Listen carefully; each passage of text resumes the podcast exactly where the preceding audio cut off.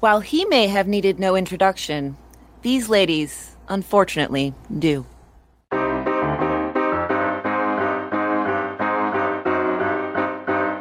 You're listening to Old Timey Crimey, crimes from the golden age of yesteryear. Now, here are your hosts, Christy, Amber, and Scott.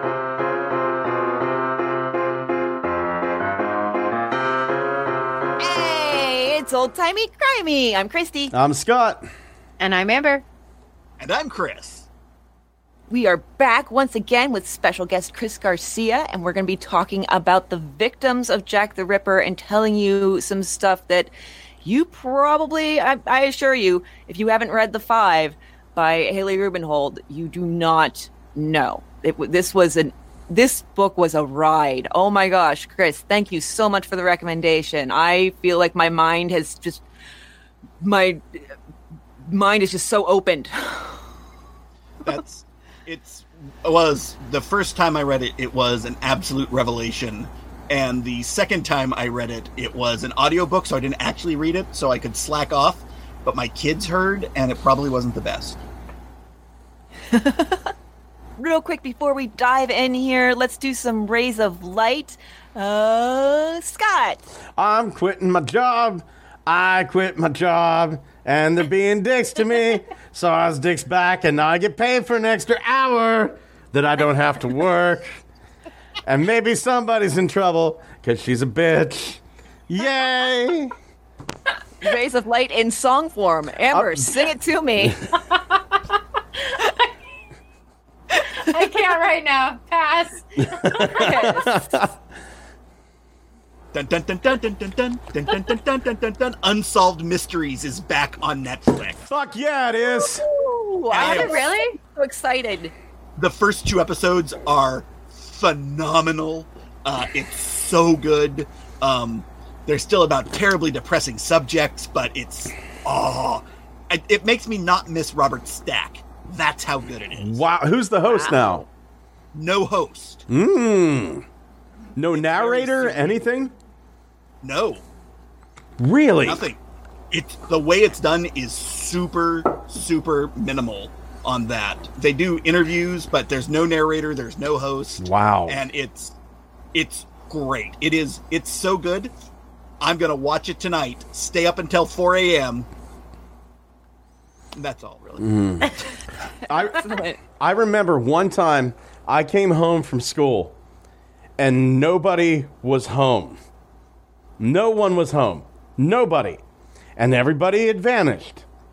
And I went, I don't know what's going on. What had ended up happening was, and I'd found this out finally at 10:30. Somebody thought, "Hey, we should probably give Scott a call." Um, my dad had been taken to the hospital for a vicious asthma attack, and on the way there, my mom was in a car accident. Oh my god. Like somebody r- run the red light and T-boned my mom. So they were both in the hospital. I didn't know this at the time. Uh, like I said, uh, the only people who were up to uh, to calling me were my brother and my sister, and of course they don't give a shit about me, so no one called until mom was you know able to call. And uh, I remember it was Wednesday, so you know Wednesday. What do we do? And this was in October of a Wednesday. What do we do? Let's watch some Unsolved Mysteries, right? Unsolved Mysteries is great. I love it. Sitting down with my dad and my mom watching Unsolved Mysteries. Since it was October, it was all about ghosts. And whenever, whenever finally my mom came home, like two days later, I was cuddled in a corner, like quivering, with all the lights on the house because I had, I'd fucking freaked myself out. That that's the best way to spend all of October, really. Yeah, yeah. Curled up in a closet, going, "I hope, I hope both of my parents don't die. Shouldn't have watched Unsolved Mysteries tonight. Let's order a pizza. Oh wait, I live in Salisbury, where we can't. Oh. That is grounds to move. right yeah, away. right. Yeah. Saddest story I've ever heard. Fuck. Um, so moving on, my ray of light is uh, my daughter turned five this weekend, and uh, we went to a petting zoo. Um, and she dressed like a princess and ran around the yard. She got her very first pair pair of uh, sparkly high heels, which we've been wearing every day. Oh. Um, so yeah, it, it's it's been a very busy, very sparkly uh, couple of days, but it's it's been lovely. I love I love the little photos you posted, and except for the one where like your daughter has her head Super through- Scotty. Super Scotty. Apparently, I share my name with some mutant powered spider monkey at a zoo. Oh, that's hilarious. hey, can I marry, can I marry my boys off to your your daughter? Because they're the same age, so be just super easy if you could take one of them off my hands like today. Hey, she could be non-traditional and take both. Oral contract. My ray of light is I met goats. I thought she was gonna say God at first. I was like, oh God, are we going down this fucking Christian road? God, I mean, I don't mind you being Christian, No. but nothing worse than a newly formed Christian. We're going down the were gonna say livestock road. Like g- g- g- g- g- ghosts. Tell me about the goats. Yeah. Uh, yesterday we went to visit a coworker of Jackson's whose family has gotten some goats. They had this plan before like everything happened, but they managed to, to do it over the, the quarantine. There are four of them. I am certain of three of their names. The other one I'm going to guess at. Their names are Miley, Lily, and um, my favorites, Ia. Aww. And they were delightful. Oh my god, it was so fun. They knocked me down. One of them was so trying so desperately to get into the bucket of like little treats I had that she just knocked me right to the ground. We have a picture of me just laughing with these goats like nudging me trying to get to the treats. I fed them pieces of apple. We fed them um maple leaves or oak leaves i can't remember which one but yeah it was abs- it was everything i dreamed it would be i have loved goats for so many years and i've never met a damn goat so Aren't they just lovely? Like- Did he headbutt you a little bit? uh the one that was trying to get to the treats actually kept on uh hopping up and trying to climb me like a tree essentially just like putting the, the, the front legs on mine and you know the front hooves on my leg and like that's how they knocked me down so I watched a great video the other day on goat eyes. affected but okay. Yeah. Goat eyes. Apparently, like goat's eyes, the reason the pupil is like horizontal, like it's kind of like a slip pupil, but it's horizontal, is because it helps them see prey moving amongst vertical. Uh, vertical things, stuff that prey that uh, you know, prey uh, catchers, animals that are coming after them, because goats Predators. are goats are prey. Yes, thank you. I forgot the word for a second. Cats, though, their eyes are horizontal. It helps them see animals amongst the tall grass. But if you watch a cat, it's not so good for depth perception with the vertical pupils. If you watch a cat right before they pounce on their target, their pupils will actually widen into huge circles because then they have the depth perception ability. And then the narrator said, showed a picture of an octopus's eye, which looks like Charlie Brown's mouth after he's missed the football. And he goes, We don't know what's going on with this.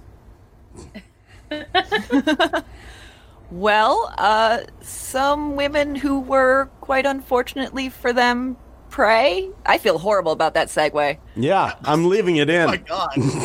I feel absolutely horrible about that segue, but you left me nothing but but prey and predator, and I was like, Some ladies that were left wide-eyed. oh. Um, okay, so we are going to be discussing, as we said at the top, the victims of Jack the Ripper, telling you the stuff that you don't know that has been left out of the narrative. Um, I think I should actually start with a quote from Hallie Rubenhold's book, The Five.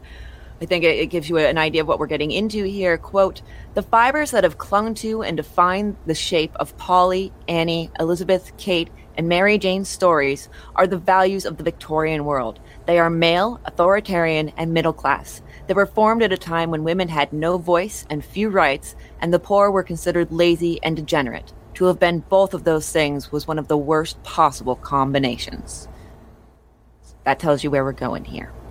Uh, and one thing that's going to figure in very, very heavily is something that uh, the the less fortunate had to rely on in Victorian England was lodging houses. If you couldn't even lease yourself a furnished room. Uh, you you could get a, a night at a lodging house, uh, four pence per night for a single bed, eight pence per night for a double bed inside a wooden partition, and both of those, uh, the the fleas and the lice, I'm sure, and, and the rats probably came for free. Is is, is how that worked. Um, yeah, not a great situation for sleeping, and um, in Whitechapel, there were 233 common lodging houses. That's 233 just in the neighborhood of Whitechapel for an estimated 8,350 homeless people. So uh, it was it was very much there was definitely a, a, deep sense of need and many people feeling it at this time. Uh, In 1885, the Criminal Law Amendment Act uh, closed a lot of brothels. So, uh, if you were a woman looking to engage in sex work, uh, a lodging house might work for the double bed for both work and sleep, or you could do the single bed for sleep, and then you know generally a dark alley behind the pub, just wherever you know you, you could find a, a, a corner where you, you were less likely to be seen. And uh, basically the thing is that, that we see here and we see, we see it with last week's episode me myself i said you know right at the top that one of the common threads was that they were all sex workers and chris thankfully uh, corrected me on that and this book very much corrected me on that and so, you know, I apologize for just going along with the assumption that the rest of society and journalists and, and ripperologists and everybody had gone with for, for many, many years. Pretty much everybody was like, if you live in a lodging house or if you take, you know, solace there, and especially if you're a victim of Jack the Ripper, automatically you're a sex worker. That was journalists, the middle class, the police, everybody. It was just it was just an automatic assumption. And it's not true.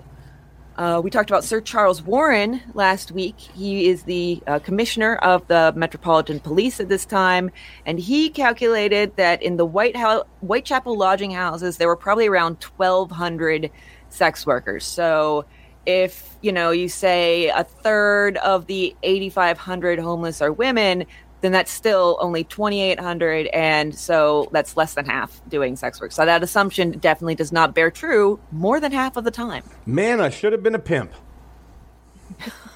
Oh. Probably not at that point, largely because as down the social ladder as uh, sex workers were at that point, pimps were even lower. Wow. I'm okay with that. And, but one of the interesting things that uh, definitely once you sort of start to look into the lives is most people who engaged in sex work were not necessarily sex workers. And there's a, a quote from a wonderful documentary in the 80s, uh, 1988, I believe, uh, that it was the odds are if your granny lived in Whitechapel to make ends meet, she probably performed sex work at least once. And it's it's a sort of like okay, yeah, I can sort of see that, but also you also have to consider at that point there is only one type of sex work. And if you think about sex work now, the multitude of areas, even before the internet, you had pictorial sex work, you had uh, BDSM sex work, you had a wider, much, much wider variety. So when you only have that one sort of narrow area, it gets a sort of a different sheen to it. Um, it is still maybe not likely, but certainly possible that all five of the victims were sex workers at one point or another. It's actually somewhat unlikely. Uh, I've gone back and forth on this over the years myself, even. Uh, but one of the interesting things I think here that is really key is all five of them would clearly have been assumed to have been sex workers because they did not follow the societal norms. Oh yes, we definitely see that in basically like the narrative thread of each of their their lives. That's that's a really good point to to pull out. And one thing I'd like to note is that it's whether or not they were sex workers or, or performed any sex work during their lives is not the problem. It's it's the police, it's the journalists, it's it's everybody's lazy insistence on just automatically saying, well, all these women must fit into this particular category, whether or not they were. That is what the problem is. The police failed to see the victims as they truly were, and therefore they they they failed right at right from the start at their investigation because they weren't pulling in information that might have let them make connections between the victims and therefore stop the ripper prevent more deaths etc so it's not that we're saying well you know if they weren't sex workers then they were less deserving of a hor- horrible horrible murder. No it's not that at all. None of these women sex worker not deserved what came to them. So i just wanted to state that right from the outset so we have that for you Absolutely, and the term that uh, doesn't necessarily fit as perfectly here, but is certainly uh, one of the things that uh, my true crime research has focused on is the less dead. Uh, the idea that there are people, you know, in the hierarchy of murders, uh, are at the top, and uh, African American prostitutes, uh, indigenous women are at the bottom, uh, and you see how even how the media focuses on that, and this is a very clear point of that. At the point where really the modern media, as we understand it, was just beginning. And Oh, yeah. So definitely the less dead origins at the very beginning of modern media. Yeah, you really can. That's that's amazing. I hadn't really thought of it that way, but yeah, we see we see where it started. It started right about here. Let's talk about uh, first. I wanted before we dive into the, the five canonical uh, victims. I would like to really quickly do the purported early victims and before and after the canonical five, just because they're they're brief. I didn't do too much of a deep dive into them because I had I had so much material to be honest with the five. So okay, and I, I now Chris, I know you are you are the the expert here. If I choose some because you know one website, I think it was uh, I think it was jacktheripper.org had a smaller amount than Casebook listed, and so I kind of just went with what uh, jacktheripper.org had, and then um, but if I miss any that you feel are important, please go ahead and break in and tell me. I will gladly do so, but in my eyes, there's only one that's important, and I'll break in for that. Um, Christy, real fast, I think you made a good choice because casebook.org had three murders that were similar, but not Jack the Ripper style. It was like they found torsos. Yeah, And, I'm going to like- mention at least Exactly. one torso, but yeah, I just felt like it was there were so many that just didn't feel like they really belonged at all. Are we blaming exactly. Hodel for this one too? Sure. Okay. Oh. Don't get me started. Don't even get me started. Wait, do you think George Hodel was a time traveler? Doctor Who is based on his life. It's so there's so many clues, so many.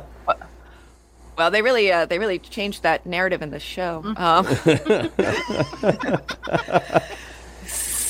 so on, I'll let us get our, our giggles out first. All right. He was a doctor who killed people. Go figure. Yep, there it Yeah, is. There you go.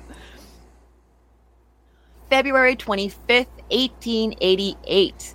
We have Annie Millwood. She's 38. She's a widow. She is attacked by an unknown man who stabs her in the legs and the lower abdomen. She goes to the infirmary. She does get treated, and then she's sent to a workhouse. Uh, we'll dive into that a little bit uh, later. And but then in early April, she dies quite suddenly. They just see her fall over, and she's dead. So um, you do have some some abdomen work there, but it still it doesn't feel right to me. No, no, definitely not. Uh, this was the mo was so different, including the knife type. Uh, and it's really not even plausible in my eyes.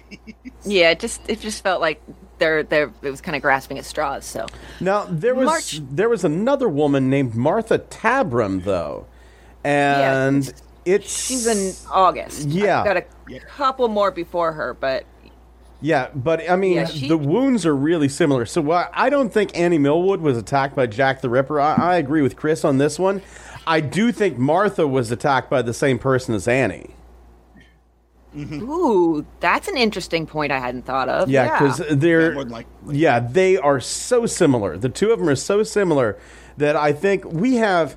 Honestly, the the situation that you have in Whitechapel at this time it is a breeding ground for mental health issues. So I wouldn't be surprised if a lot of these cases uh, attributed to one person. I wouldn't be surprised if there weren't 10 or 15 people running around doing this.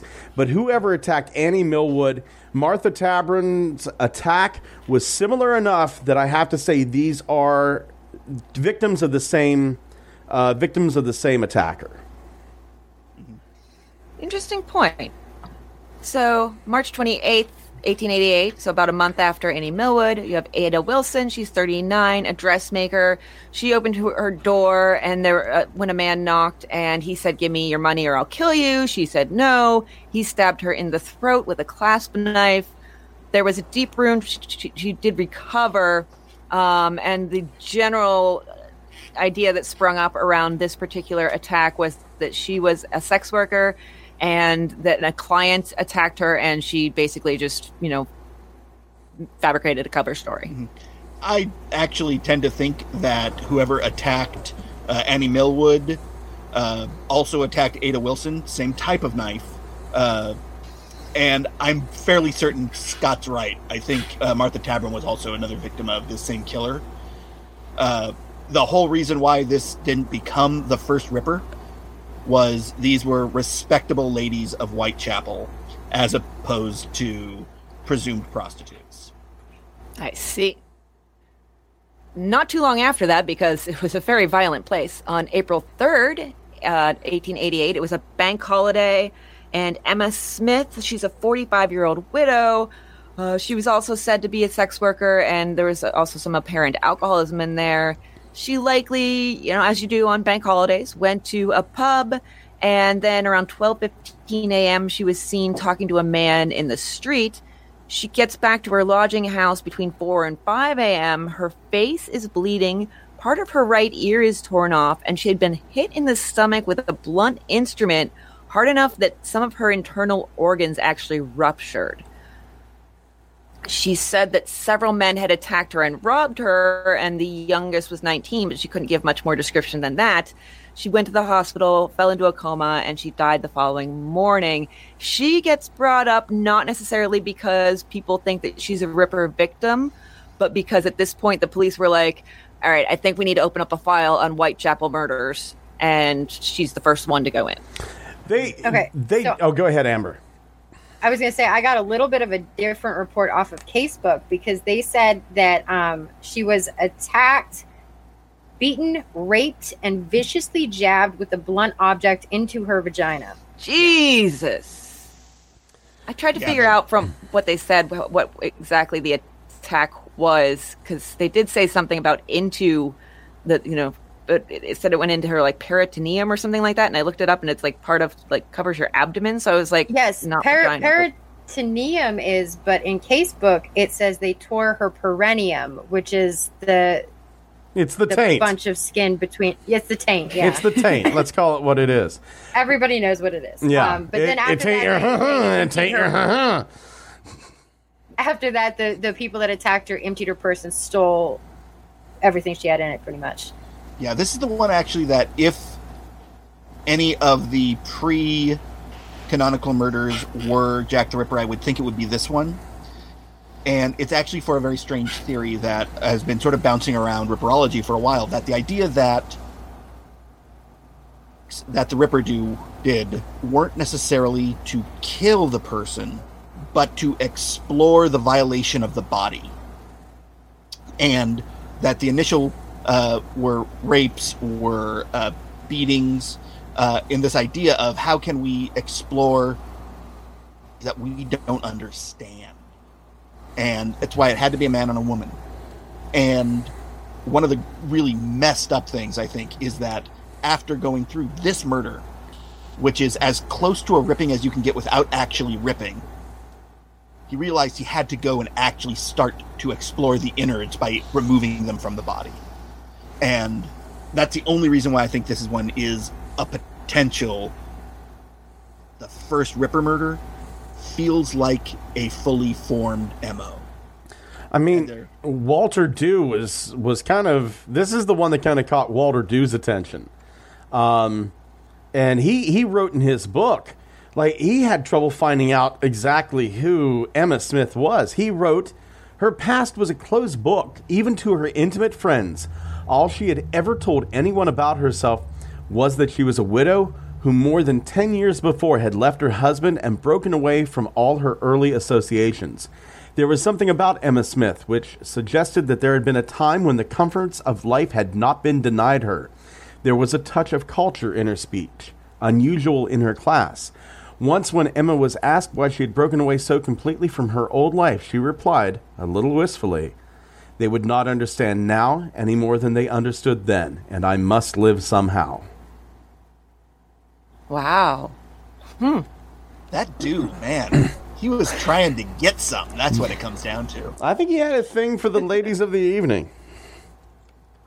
He was the Charlie Sheen of his day. Hey, he's Charlie Sheen ain't that bad of a guy.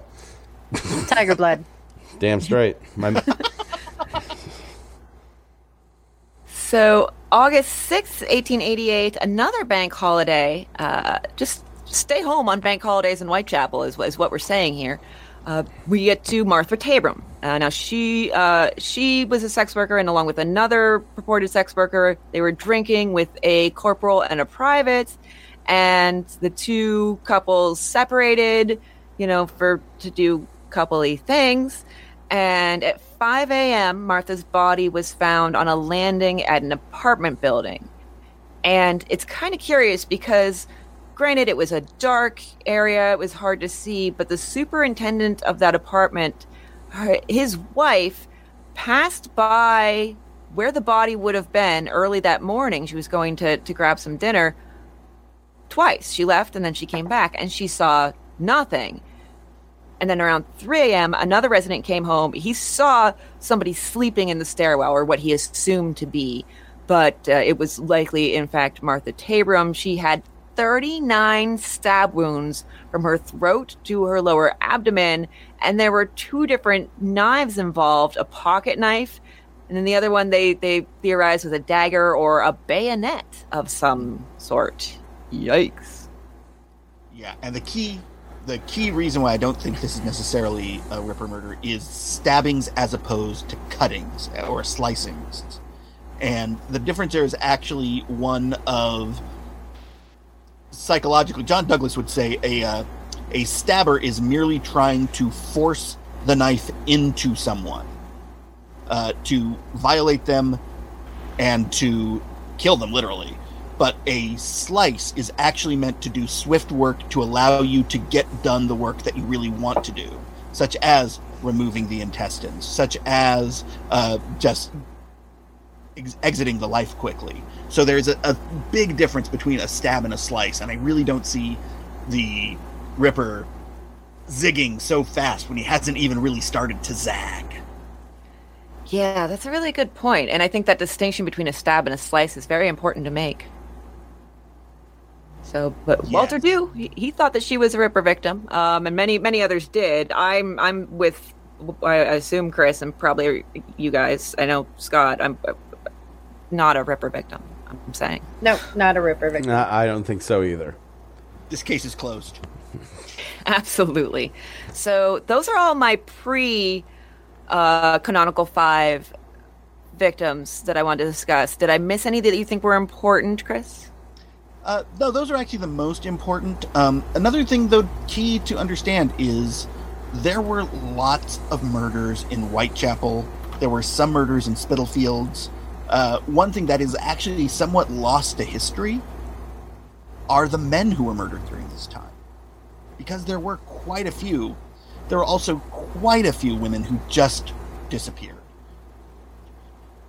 And this is the same thing that allowed uh, H.H. Holmes to operate so long, uh, so many others, uh, is that at this point, women, particularly women of the lower economic classes, could easily and often did easily disappear.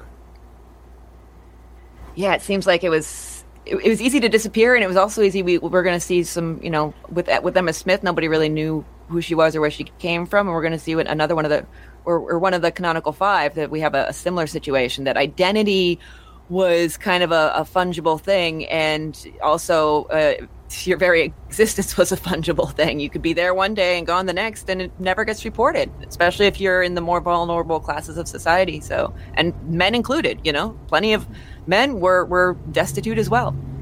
Well, and the thing with these people just borrowing beds for a night at a time, I mean, if you wouldn't see them for a while, you wouldn't realize they were missing because maybe they went to a different workhouse. Yeah, yeah, absolutely. That definitely, you know, like, and they, and they would hop from workhouse to workhouse, from lodging house to lodging house. Sometimes they would rotate between the two of those and also sleeping rough, you know. So you, it was just expected that you know people would come and go, and you wouldn't. Yeah, you're right. You wouldn't think anything of it. Yeah, it, it could be weeks before you're like, "Hey, where's my friend Mary?" Like, Yeah, I haven't seen her around. Have you seen her? No. exactly. Word. So, okay, the purported victims after the canonical five that sometimes were uh, attached to Jack the Ripper on December 20th, 1888. So, this is after uh, the, the final uh, melee we see. Uh, Rose Mylett, 46. Uh, earlier the previous evening, she had been seen with two sailors, one who, quote, looked like a Yankee, end quote. And there appeared to be it looked like there might be a disagreement of some kind going on. Next she was seen at 2.30 a.m with two men outside a pub and she was drunk. At 4.30 a.m her body was found. It was still warm but it was called a suicide because they at, at the moment couldn't see any evidence of foul play. They found that in the post-mortem examination some blood around her nostrils an abrasion on her face and especially a mark on her neck that was said to be caused by a cord and the cause of death was ruled strangulation. The papers were really it was the journalists here. They were they were clutching at every straw they could find to try to sell those papers and they needed more jack the ripper victims so here they were like well there we go but it's really unlikely. Uh, Rose Mylett, I find her fascinating, quite honestly, because even though we call her Rose Mylett, that's probably not her name. They, they, uh, whenever they do, was doing the inquest, they couldn't find her real name. She had gone by Fair Clara, Catherine Millet, Alice Downey, Alice Down, Elizabeth Davis, Elizabeth Mylett. Uh, was just kind of going like, oh, that's the name most people knew her by. Okay. Yeah, and of course the the police believing that she had accidentally killed herself when her collar because she was drunk and her collar caught and she choked herself to death. Uh, this is actually one of the ones that I'm interested in. One, not because the strangulation is completely out of the question, honestly. Uh, it is absolutely not what the Ripper was trying to do, but it's fascinating because this is 100% the police in denial that there are still going to be murders that they cannot expect. So they're going to blame it on uh, drunken stupor. Again, tying uh, someone's death, blaming the victim. They're drunk, so obviously they deserve to die by catching their collar. Yeah, there you go. There you have it. A lot of blaming the victim everywhere you go here. Um, on July 17th, 1889, we have Alice Mackenzie. She's 45. She's said to be a sex worker. Uh, her body is found by a police constable near a lamppost. Her skirt was pulled up, so there was that. There was a wound, sort of in a zigzag pattern from under her left breast down to her navel. It was fairly superficial, so I. What caused her death. If it was just a superficial wound, you know, why'd she die? Why'd she die? Obviously, rickets. I feel Clearly it was dropsy. I feel like any death, like the uh, a lot of the diseases that came by was just unexplained deaths. What did this person die from? Uh, the Doolings. Put it down. What, what's the Doolings? Well, everything you see here, that's the Doolings. It's a horrible disease. There's a knife sticking out of her forehead. That's one of the symptoms. It's. she has the Doolings. One of the other things is that, in general, people in Whitechapel were sick. Uh, they there was always there was cholera outbreaks. There were always some sort of illness going around, uh, and they also didn't wear masks. So, uh, big issue that it doesn't really surprise me that someone who's put through a trauma, their body just gives out. I could totally see that. And this one has zero ch- chance of being a Ripper killing just because it's. I think if it was a real murder, or an intended murder that ended up exacerbating something else, it hmm. was because of a per. This is definitely a more personal. That was then someone trying to say, "Oh, I'll try to pin this on the Ripper." Yeah, and of course the press decided to do that. Law enforcement officials, they were really, you know, it, there, was this serious divide. It was like, well, half of them think it is, and half of them think it isn't. And I'm with the ones that think it isn't, obviously. Then on September 10th, 1889, I am going to mention the Pinchin Street torso mainly just because I, there's a quote from the police commissioner at the time that got me. So that's really my excuse. Um, it was the trunk of a female missing the head and legs that was found around 5:20 a.m. in a railway arch. No blood, pretty much on the scene, and the the estimated time of death was about 36 hours or more before the the torso was found. So she would have been mur- murdered on September 8th, which was the anniversary of Annie Chapman's murder. And also, the body was found nearish the Liz Stride murder scene. So that sort of raised some hackles. And Police Commissioner Monro made this report, which got me quote, although the body was placed in the arch on Tuesday night, the murder, parentheses, and although there is not yet before me proof of the cause of death, I assume that there has been a murder, end parentheses, was not committed there nor then. No, Commissioner Mon- Monro, people's bodies just completely fall apart, like like legs just falling right off, head just topples down all the time. Absolutely. This It's called Yeah, the this Pinchin Street Rickets. this murder is 100% caused by the penny press. Mm. Bear with me. Do I'll tell. This work Do tell. Um, because we're seeing when you see an explosion in true crime, and at the time the penny press was full of true, true crime rags, the Police Gazette being the most famous, but there are dozens of them around the world. It makes people realize that they have to get smarter because the stories in there are describing how police are catching people. Is you see people coming up with new ways to prevent identification the hardest thing to identify in the pre 20th century period is just the torso. Obvious scar, unless there is some sort of record, it is almost impossible at that time to identify a torso. So you see that here, you see that in the U.S. during the second, the explosion of the 1920s, you start to see torso murders. You see uh, in the explosion of the 1950s things like uh, Hush Hush and Confidential and all that. You see the explosion in serial killers who are using new methodologies that uh, expose less of themselves. Uh, the Zodiac is a great example. Uh, we are about to see an explosion of serial killers who grew up listening to true crime podcasts. um, You're welcome, world. so, But yeah, someone should really do a podcast about looking at historical methods of detection and how that gets reported. Uh, a while What an idea, Chris. Because I would listen to something called, I don't know, uh, Detectives by the Decade? That's a great title. Yeah, I would go and subscribe to that before it's even out. Maybe sometime it'll just pop up. thank you, thank you, Chris. That was awesome. uh, about about Chris wins extra ass kissing points Absolutely. for this episode. about about four or five years ago, I made a little video and put it up on YouTube. It was about the Long Island serial killer, Oh my god. right? So, and they never caught the Long Island serial killer. It's fairly recent. He's still out there. And I went back after three or four months and looked at it, and I saw there was 35 views. Like I said, not a popular video.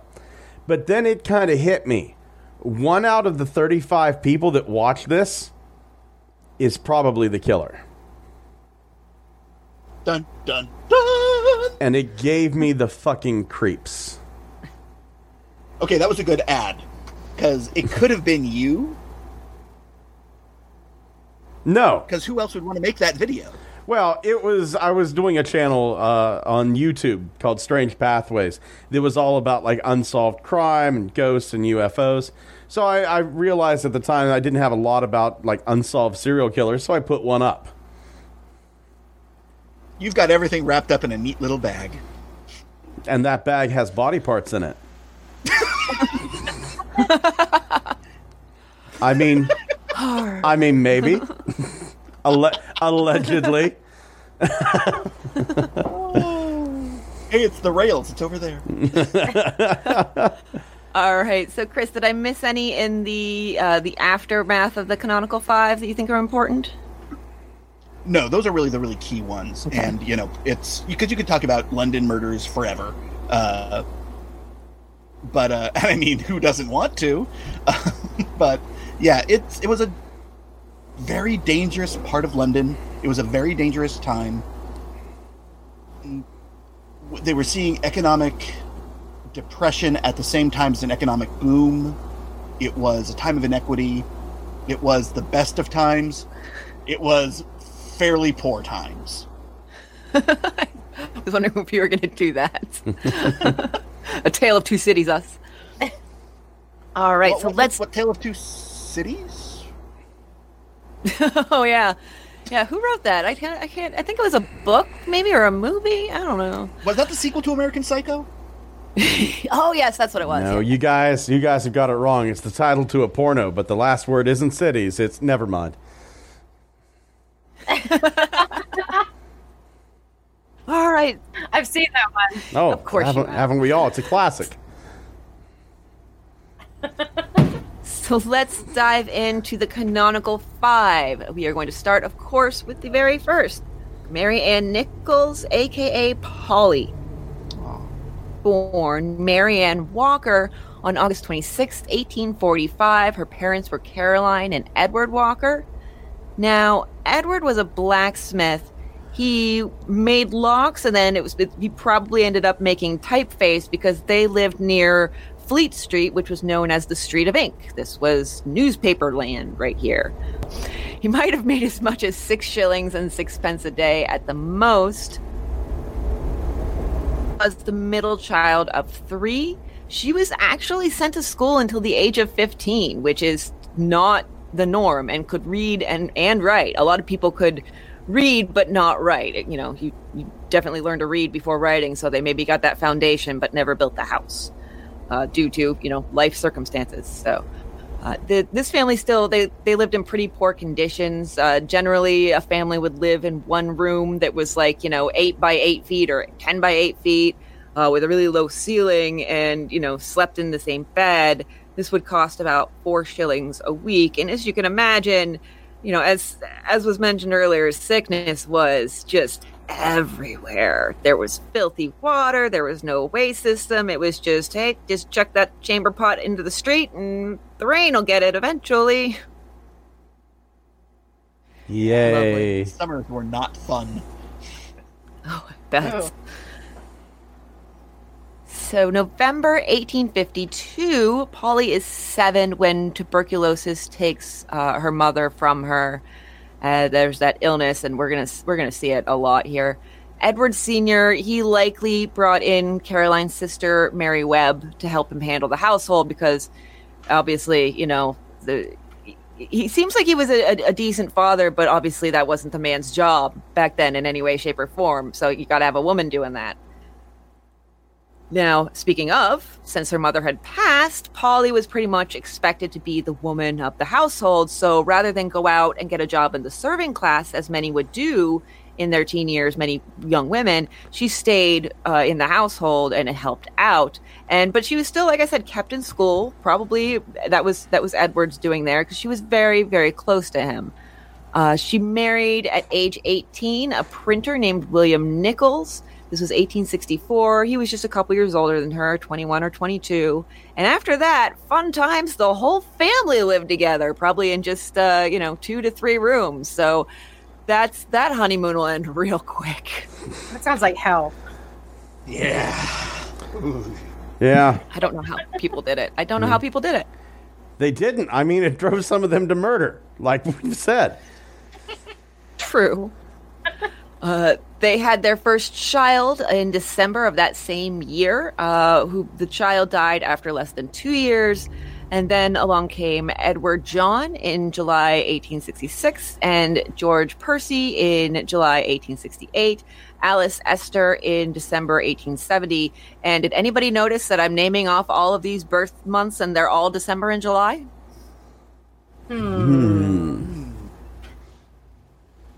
It's very strange. I, I can't quite figure out the reasoning behind it. Probably when their birthdays are or something. They they only screw twice a year. Well, she was an August baby. Um, and I don't think I have their wedding date, so it, I don't necessarily know if it was an anniversary thing, um, or even if people cared about anniversaries. But, but yeah, That would be what, like October and March. around about, yeah, I think. So the Halloween and the St. Patrick's Day screwings. There you go. Yay!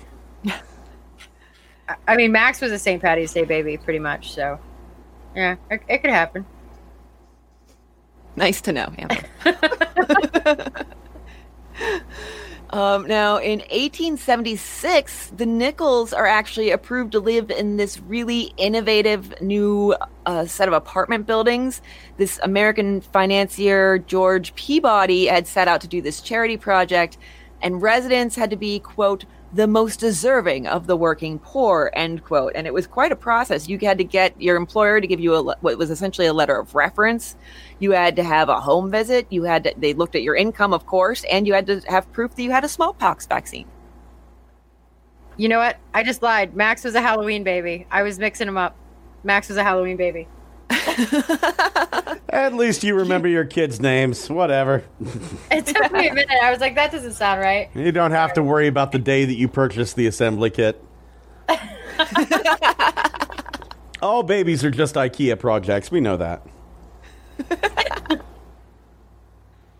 Now, this apartment building, each apartment would have four rooms, which is a friggin' bonanza of rooms in this period of time for, for a less fortunate family. Uh, with a modern kitchen. There was a in the attic of the building. There was a space where you could do laundry, where they had both tubs and places where you could dry your laundry, so you're not like drying it along with your you know coal stove. And mm, yeah, that that smells that smells fresh. Look at Mr. Uh. Fancy Fancy, who only has to share his bed with four other people. Here's your crown, my highness. And and and Mr. Fancy Fancy only had to share a bathroom with one other apartment. Ooh. Someone someone's invested their money well. There was also on the ground floor a bath with gas heated water. Hot water, guys. Amazing. But seriously, this must have seemed like paradise. The next ti- the next thing you're going to tell me is that they had food to eat. We really take our modern conveniences for granted. Um, and then they had another son in December Of course. 1878. Of course. This was Henry Alfred. I know the brain just automatically looks for patterns, but this was a pattern that just drove me bonkers. so, but difficulties started between William and Polly, and as in all relationships that are going badly, what the problem was depends on who you ask, or may have been really a combination of what both of them were saying.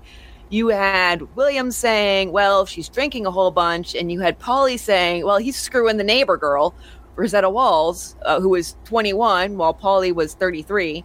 And so, you know, really chicken or egg. Um, it, it, it, it, I don't think it really honestly matters, but that didn't help their marriage at all. And then on, she, she would, she would leave temporarily, but always have to go back for the kids.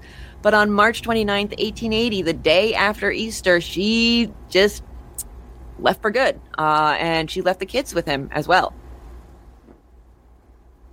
Good mom. Damn. Is that an option? Yeah, it's a little, it's not great mothering.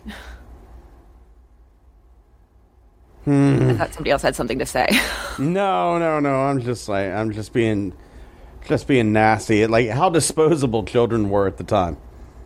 They really were, though. I mean, Oh, because God, like yeah. if you had eight of them and three of them died, it's fine.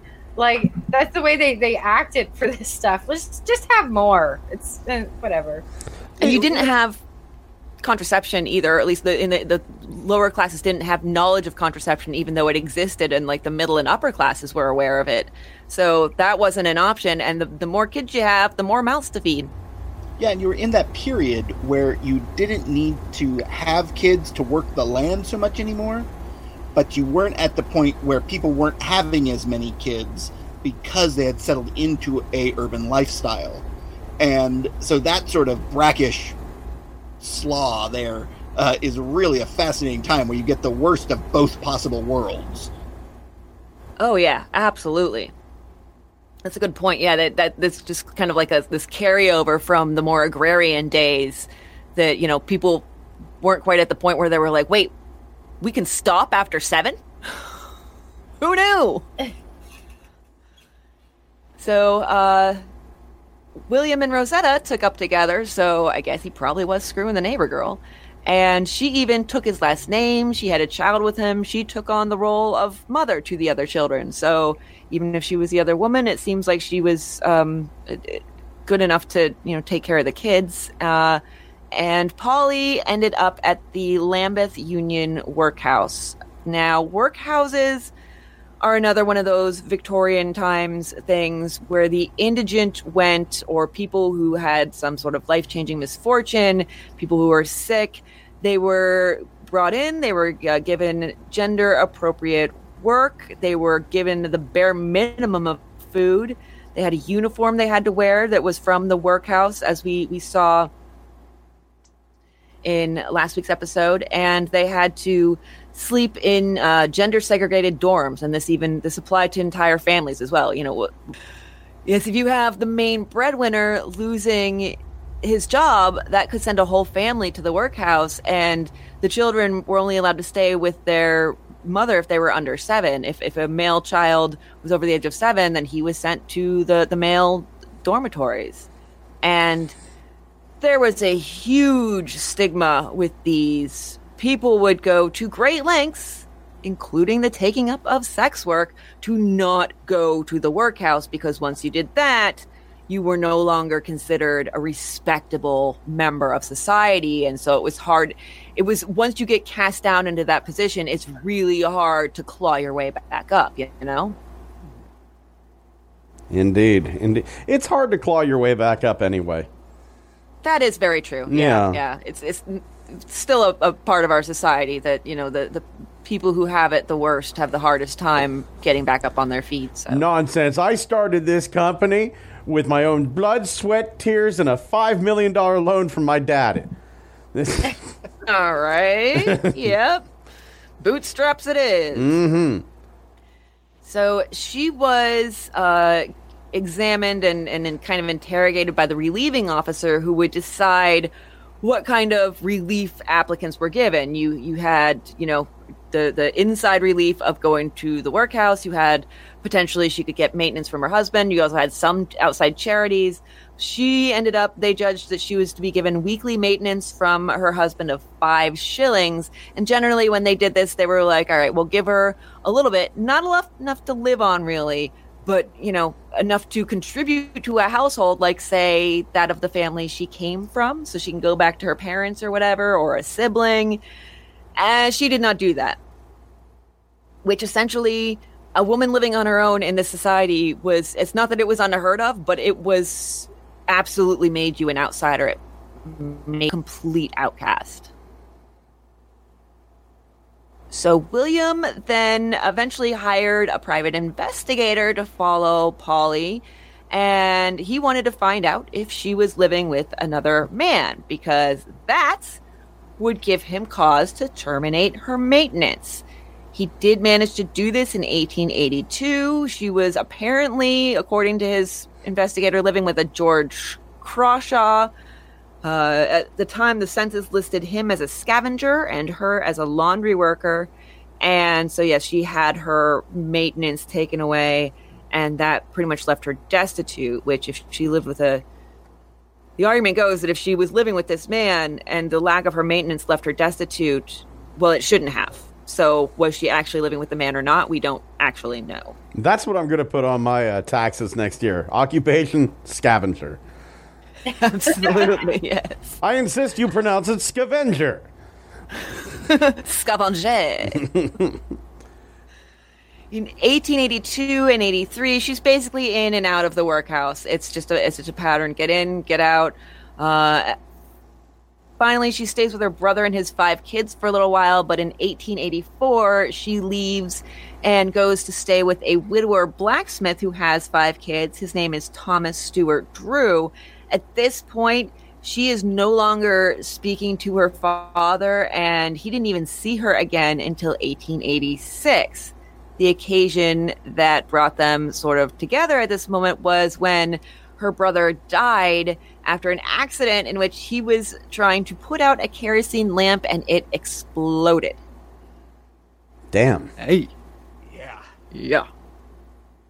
Life was so dangerous. Jesus. I'm not doing anything Uh, at- I'm just going to sit here all day uh, on my laptop, just looking at nothing. Wait, Okay. go on. Here, here's the here's the thing though, Chris.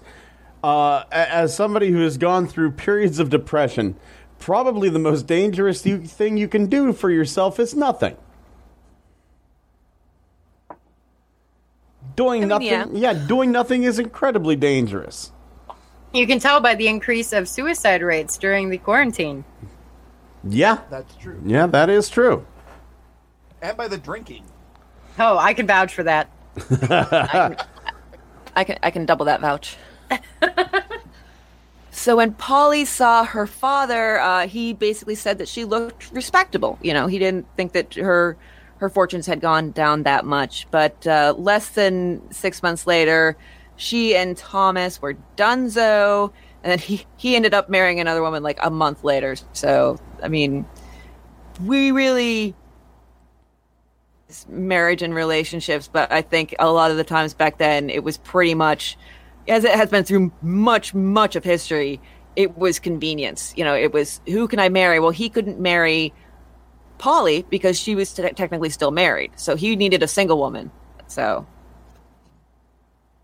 and um, then she's back in the workhouse. She ends up actually uh, in service, so an, an attempt to to rise above the workhouse. That was usually the workhouse would send over women uh, to be free or cheap household labor to like you know middle class ish households in uh, December of 86. That didn't last. And by the following May, she's back out on the street again. And essentially at this point, she is a vagrant. She's going back and forth between the lodging house, um, sleeping rough, and also they had this sort of in between the lodging house and the workhouse, they had the casual house, which was like a, a short term workhouse. It was like, okay, you can stay two nights.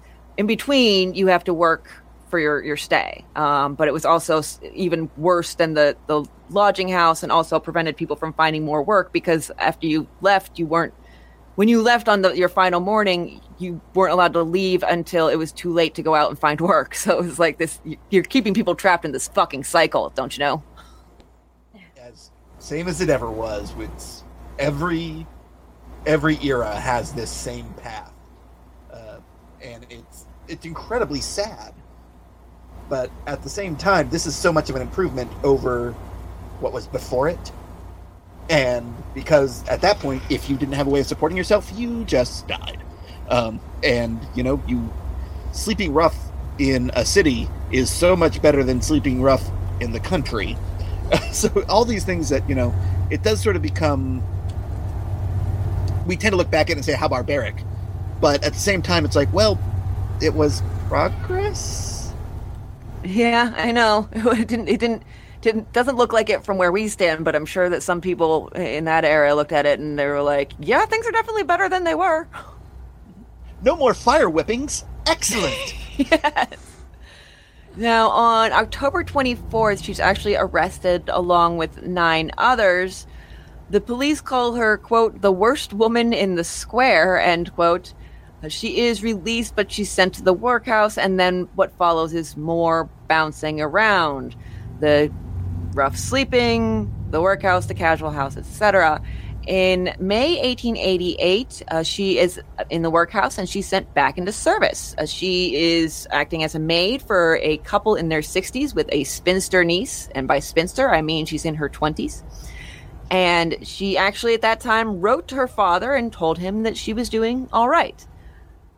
But that one didn't last long either. By July, she was back at a um, out, and in early August, she was directed to a lodging house. She became friends with a woman named Ellen Holland. I might have said Emily Holland in the last episode, but we know how names get confused, so it could go either way. It is Emily. Um, well, um, Emily actually, that, Holland. that is um, perhaps an error in Rubenhold's book, then, but just a small one. Uh, the, Holland described her as, quote, melancholy. She kept herself to herself as if some trouble was weighing upon her mind. Uh, and Holland was like, no, she doesn't really have any male friends. She just, you know, she, she drinks like a lot, but she, you know, like, not even any male friends, which we know that, you know, is, uh, I'm sure, a euphemism. So we have somebody who is the only friend of hers that we really know of, her closest probably person to her, um, as close as you can get to someone who is, you know, keeps herself to herself. And yeah, she, so I, I think that's, that's a pretty definitive statement there. Um, she is turned out of the lodging house on August 24th, and then she does some more. Uh, she's you know vagrancy again. Then at 12:30 a.m. on August 31st, she is drinking at the frying pan, and we know what happens next. Yeah, a hangover. Drinking really ruined her life. Um, I love the fact that she got her her last job in service with a couple who were teetotalers, and she was an alcoholic. Uh, this is a story that plays out even today, uh, considering uh, one of my friends, wonderful human being, um, but definitely an alcoholic, got a job on a cruise ship. Thing you cannot do if you work on a cruise ship is drink. So, didn't work out. It happens all the time. Polly Nichols is a sad, sad, sad case. Um, had descendants, uh, had children who lived into the 30s, had grandchildren who I believe at least one of them met her, uh, who lived into the 60s. So, long life. And that's one thing we tend to forget, and something that is never focused on uh, in the uh, ripperology department is most of these women had offspring who lived beyond their lifespans.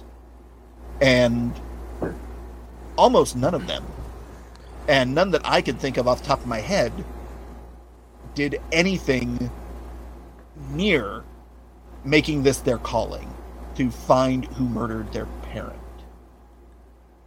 Yeah, And- wow. yeah, that's something that's always sort of bothered me, and it's because if you think we, we live in the golden age of true crime, and if you think of every podcast that's been fa- formed by uh, the son or daughter of someone who was a a friend, someone who even just lived in their same town, and I can't believe at this point, at least one of them didn't like take it up as their cause, but apparently not. Wow. That Yeah, I hadn't thought of that. That sucks. My kids are going to avenge me. like I want I want my kids to avenge me if anything would happen. Like I'd be horribly disappointed if like none of them w- w- got into like or anything like that to to try to avenge my death. I'd be horribly surprised if one of them wasn't the perpetrator of your death. You shut your face.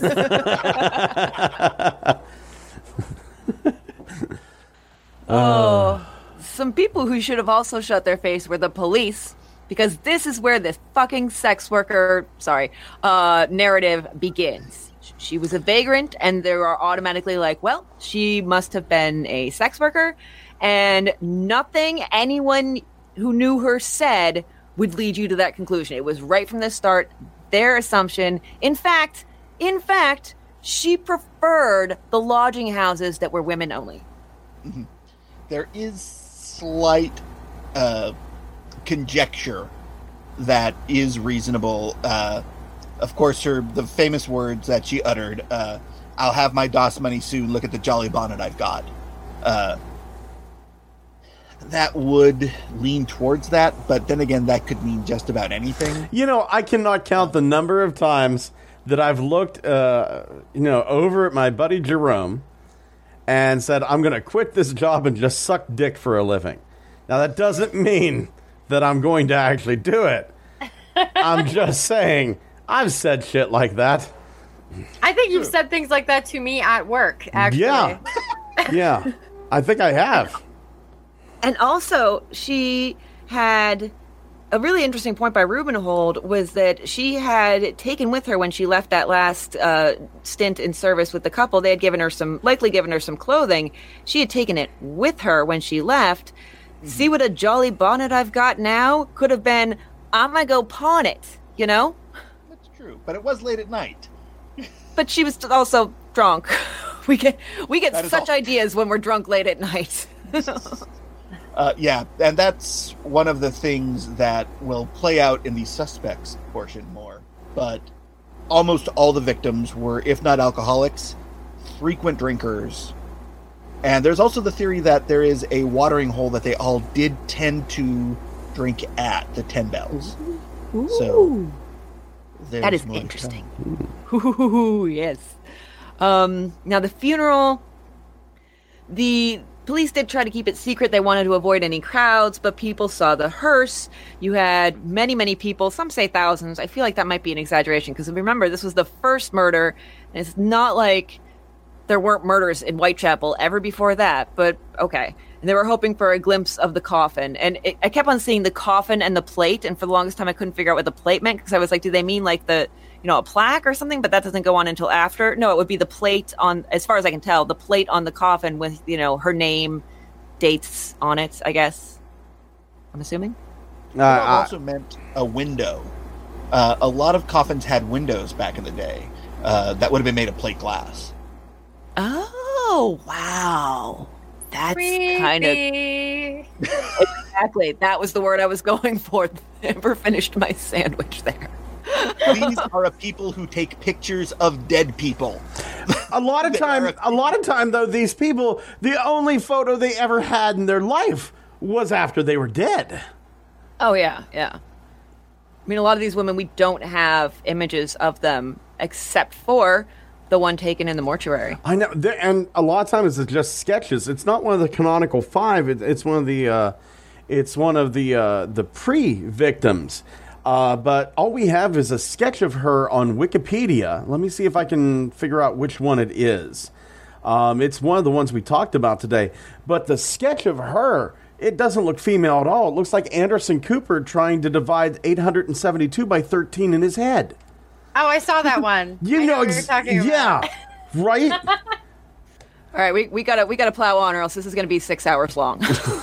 I'll shut up now. no, no, no. It's Plowing. No. I was just I was just saying like we can. God. Oh God. no, I was just saying like yeah, it's there's there's so much. It was it's a lot. Um, I'm grateful for all the information, but I'm also like buried underneath it. Uh, speaking of buried, um, she was buried at the City of London Cemetery. Mourners were her father and two of her children. Apparently, her husband did not come. The body is not there, but there is a plaque.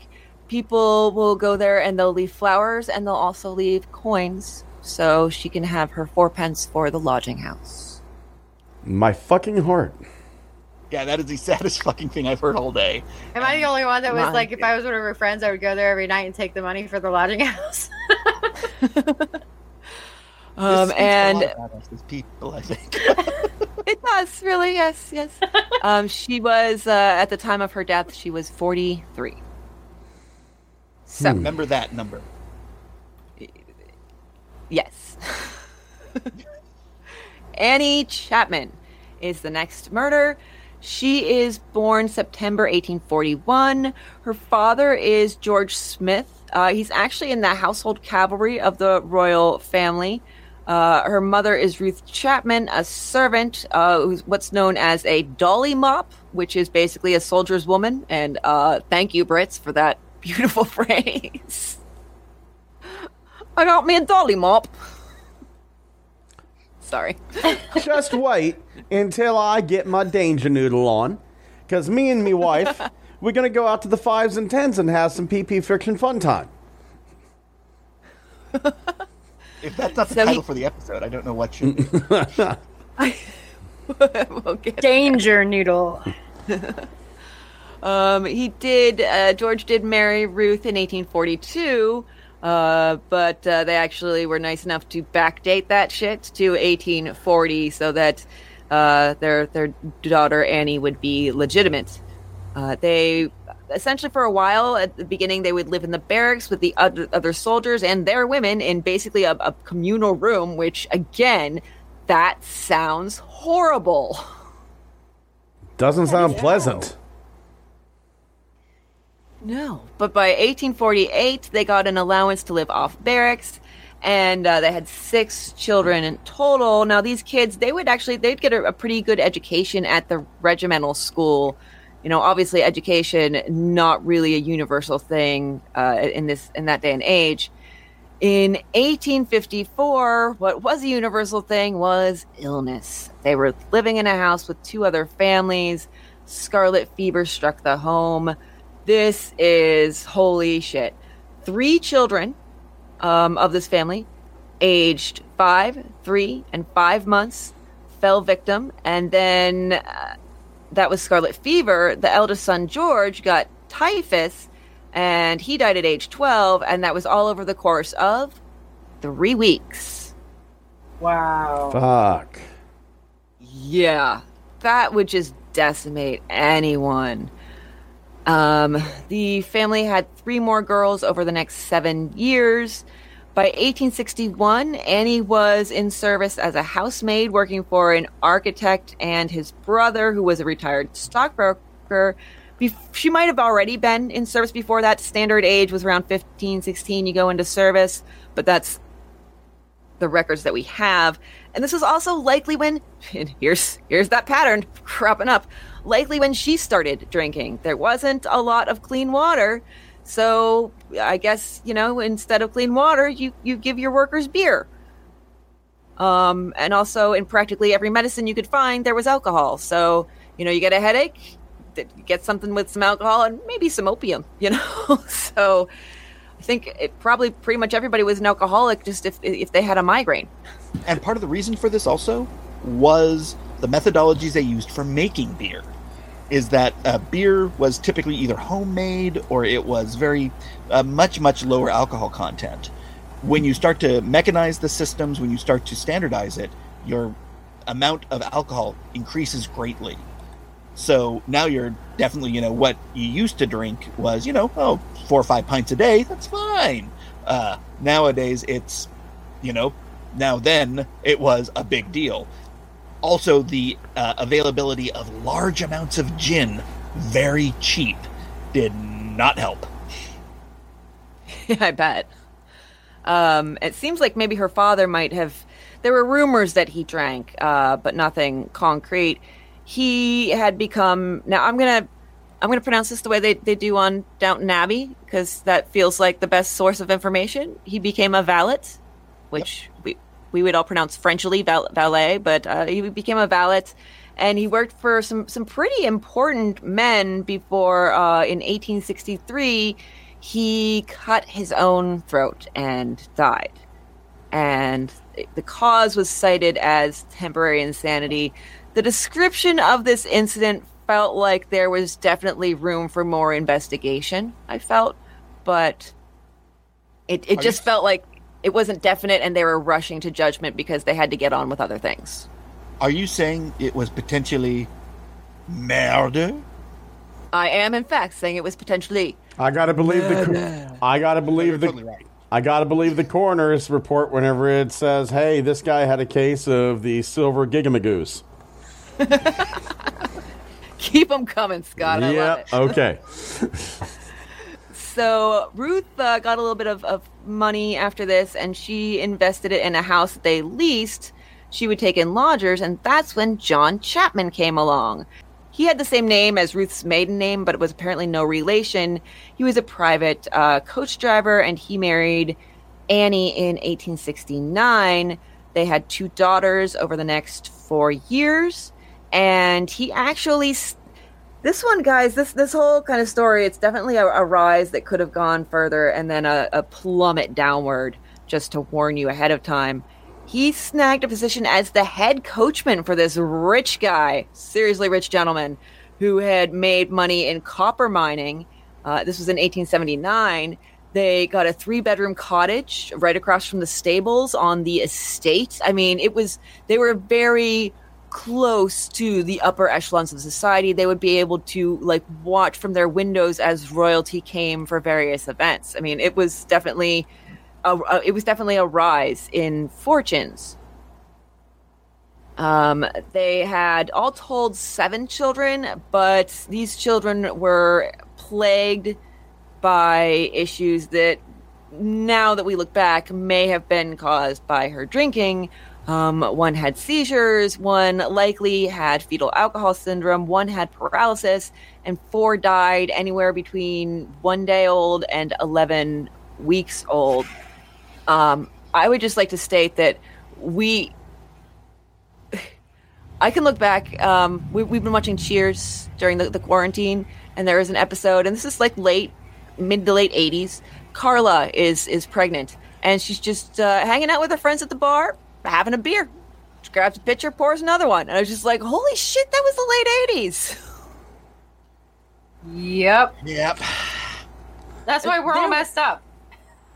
yeah Mm-hmm. there was it's not like they didn't know there had been some knowledge like at least like one study that or you know published publication that said you know drinking causes issues with uh, infant mortality but i don't think it was widespread knowledge certainly not like it is now but uh, the drinking continued. Her sisters all they went the teetotaler route. They signed an abstinence pledge, but you know, not the kind you sign in a red state.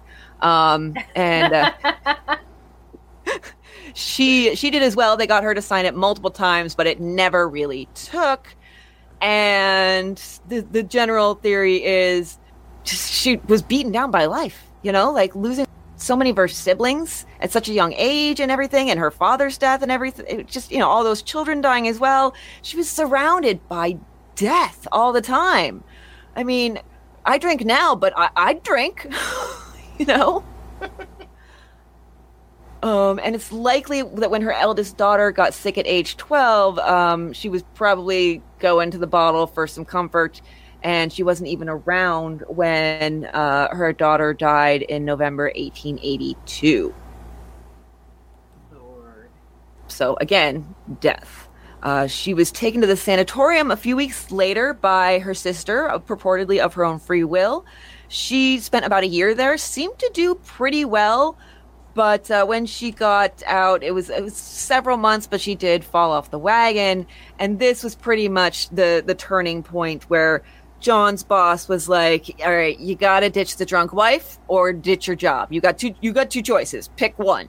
And he was like, "Well, I need the money," so they did separate. Uh, he gave her maintenance of ten shillings a week. She tried living with her family, but you got and, and like we it was exactly like the case with Polly. You've got an alcoholic, you've got teetotalers, and this is not a great sitcom, you know? I disagree. Okay, it that- sounds yeah, I was hilarious. you're very much off the mark there. All right, well. This episode of Old Timey Crimey is sponsored by Best Fiends.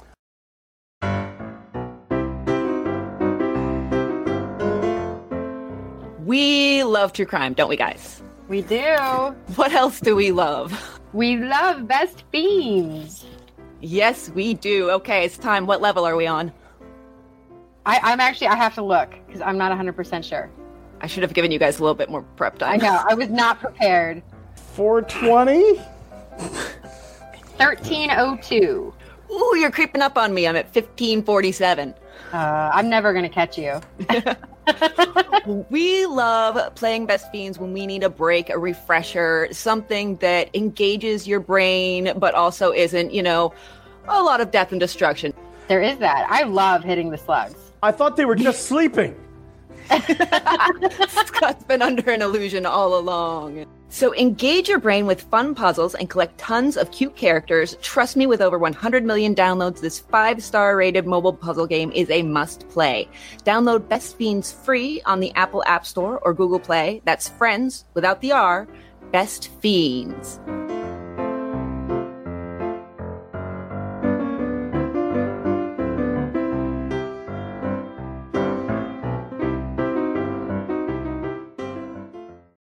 She then hooks up with a guy named Jack Seavey.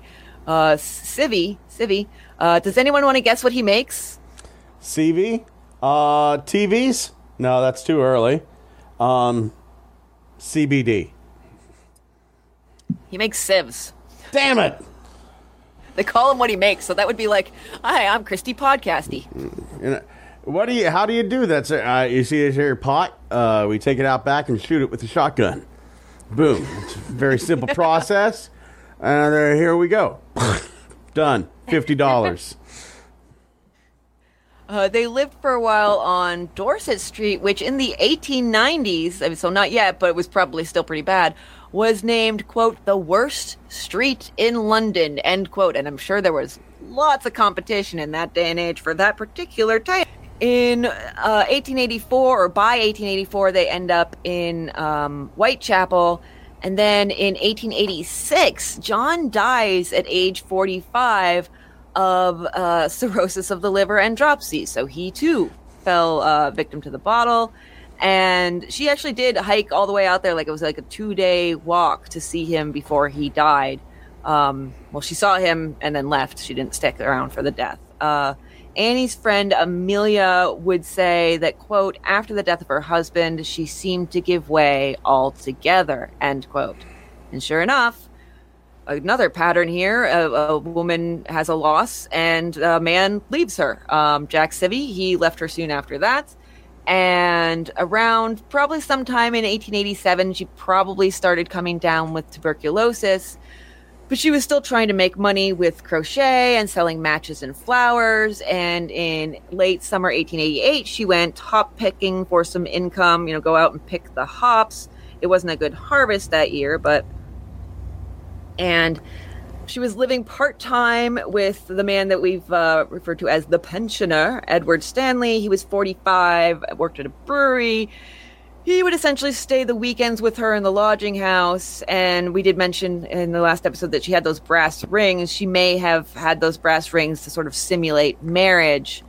But there was no evidence that this was, you know, a, a sex worker type relationship. But again, the, you know, tunnel vision with the police was uh, strong as hell. Now, the newspapers did very wildly, but testimony from the lodging house keeper would tell us that Annie generally did get a double bed, but she slept alone. Just like to twist and turn. Yes, yes, I like to have that extra room. Yes. Now, uh, this was a point when uh, the the newspaper, The Star, was an absolute dick. Quote. Probably she did not rise until the shades of night enabled her to ply her hideous trade, but she and and she then seems to have spent her time in passing from liquor shop to liquor shop with the fitting companions, male and female, of such orgies. God, if I could have a time machine, I'd like to go back, kidnap, kidnap like a journalist, and just bring him back forward and have him write crappy stuff about me all night long. That does sound really fun. It does. The rotund fellow fetters his day all day long staring at his magic screen and looking at plastic toys that shape from one being to another. he, Seem Excellent. a little on the nose for journalists, I think. yeah, a little too accurate, Scott.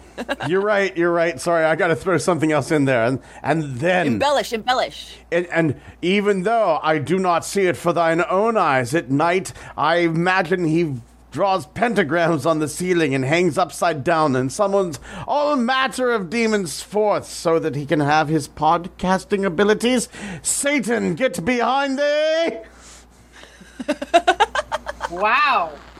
That might actually be a little overselling there. Happy medium. Uh, honestly, But I'd no. come I'd come out the next day and do like press conference. Uh, Don't you think I'd have more listeners if I sold my soul to the devil? I'm just saying. But no, that was that was amazing. I don't care if it was over the top. It was the overtopness that, that really sold it for me. Like Nicolas Cage. yeah. Oh, don't say don't say that name. That's the evil name for Amber. No. I know his brother really well, actually. Uh, Coppola. yeah, uh, Chris Coppola is. He's a. Th- I didn't know he was Nick Cage's brother at first until one of the first times I'm talking with him. Uh huh.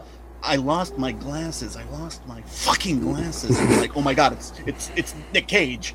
And then I realized, no, he's just a very bald, scary man. I I had no idea so many of you fuckers knew uh, Sylvia Browne. Jesus Christ! It's like, does anybody except me not know Sylvia Browne? It seemed like all of a sudden, like I was, I like I say one nasty thing about her, and then all of a sudden, well, I was pretty passionate. Maybe I deserved it. Anyway, go ahead. Nasty but Uh, accurate. So we do know what happened to poor Annie Chapman after that. Um, I should we should probably put a message at the top that if you haven't listened to episode part one of this, go back and listen because we're just doing the victims now. You want to you know hear the timeline and everything first. Otherwise, this is very out of context. So um, maybe we'll do that. But um, her family did pay for her funeral.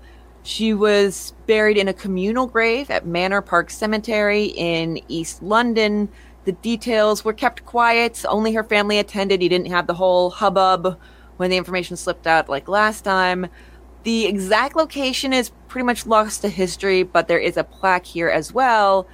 Uh, quote, her remains are buried within this area. And she was 46.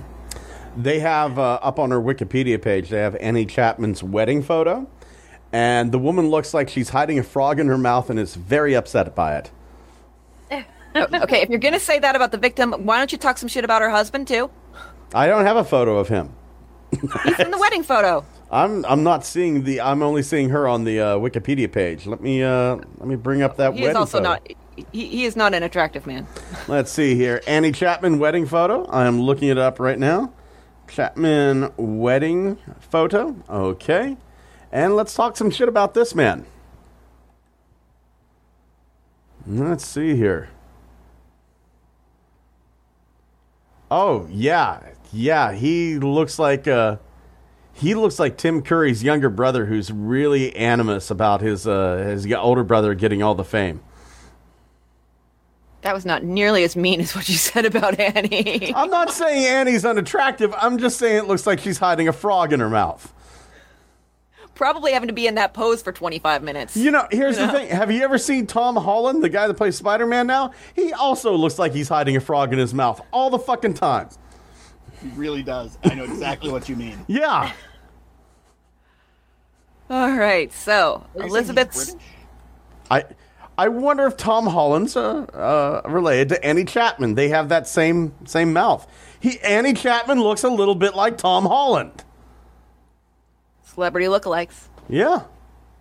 I don't think he would like that comparison. I'm just saying. I bet I bet if I walked up to Tom Holland and I said, "You look like you're hiding a frog in your mouth," he would think it's fucking hilarious.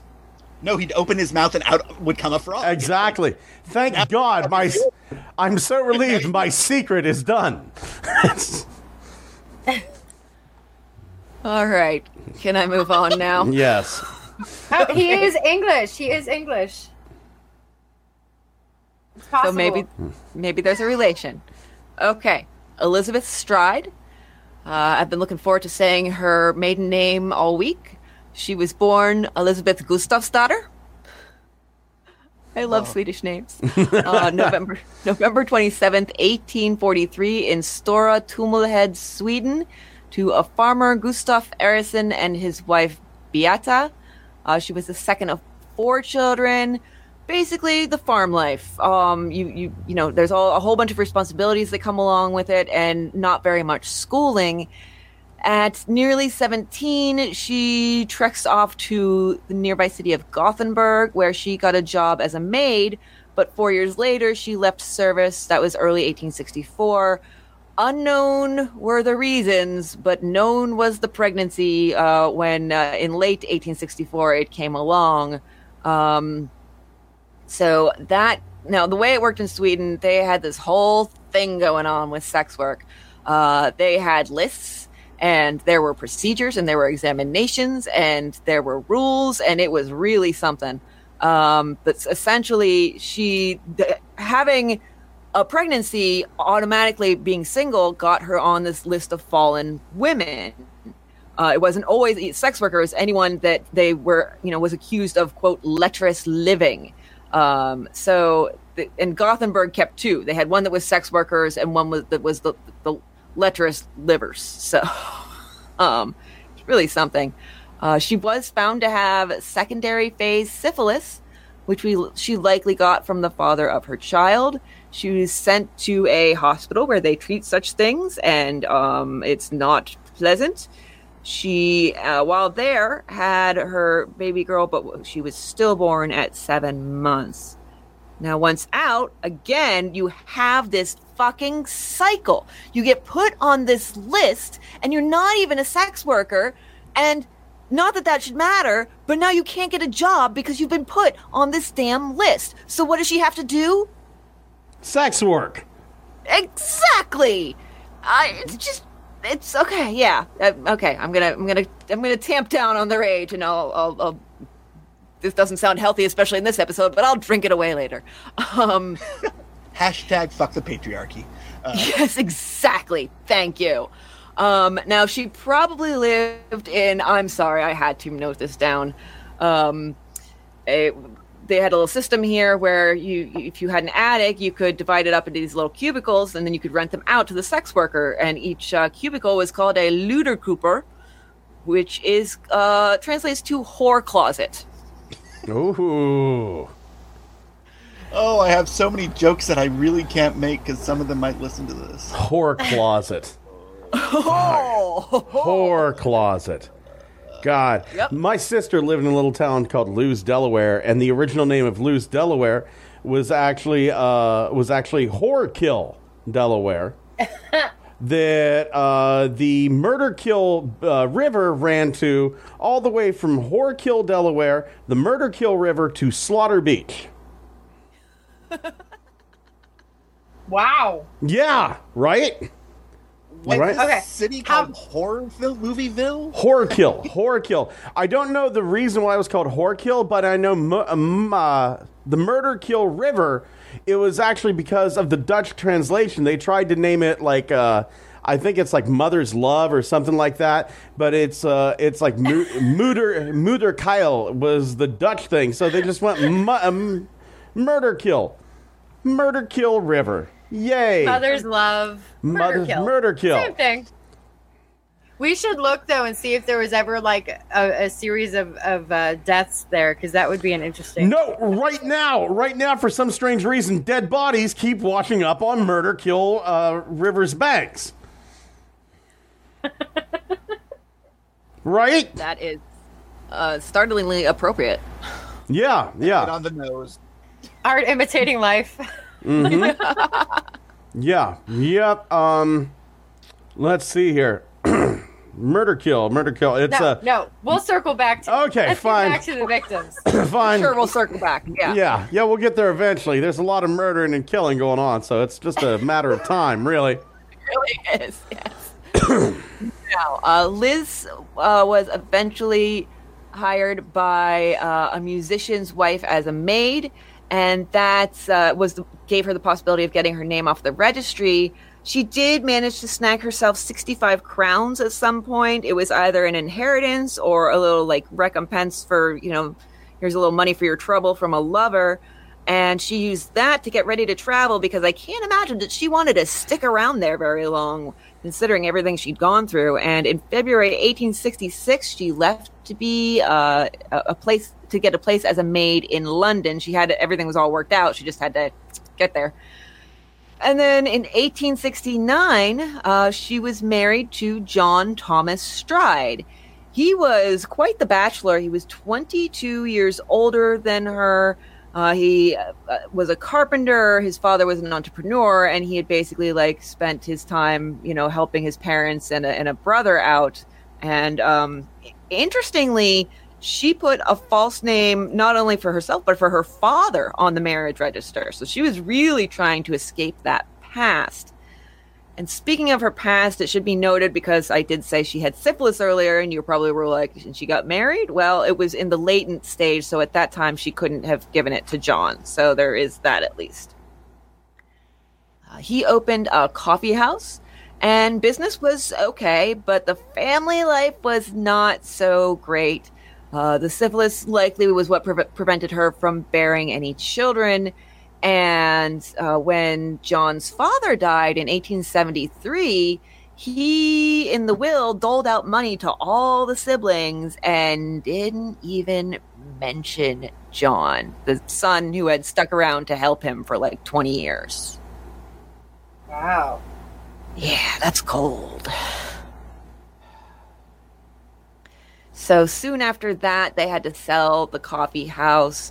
In 1877, Liz left him and she would do the, the, the, bounce back and forth between vagrancy and workhouses and then back to John, and then the cycle begins again until in 1881 they finally decided to just cut their relationship off permanently. She also did some scamming. She was she was interesting in this way. She had this whole tale of there had been a big shipwreck, and she started telling people, you know, anyone she thought she could, you know, scam a few few pennies off of that she'd lost her husband and two of her nine kids in this shipwreck.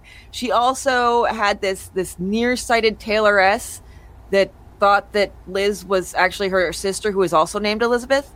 And so she would use that fake relationship to you know scam some money off of the the, the tailoress the first time i've seen the feminization of the word tailor and it sounds weird coming out of my mouth um, just now you know what it's like in my head um, so uh, after the end of her marriage she did end up in white house not in white house in whitechapel in a lodging house uh, she would work as a charwoman and she was also known to be again quite the alcoholic. Um, in 1884, John died. Soon after that, she was picked up for soliciting as well as drunk and disorderly. She received seven days of hard labor, but that's the only record of a soliciting arrest we have for her. So just the one, and that's it. Um, and even back then, the, the police were they were still trying to figure out what qualifies as sex work and who qualifies as a sex worker and yeah it was a it's a whole big confusing thing but you know i guess i'd like to ask you guys your question let's say this was her first time out and she is in fact soliciting sex work. Um d- does that brand her for life? Is she automatically like should she include that in her resume for the rest of her life? Well apparently in these times. Yes yes. I mean, honestly, no, of course not.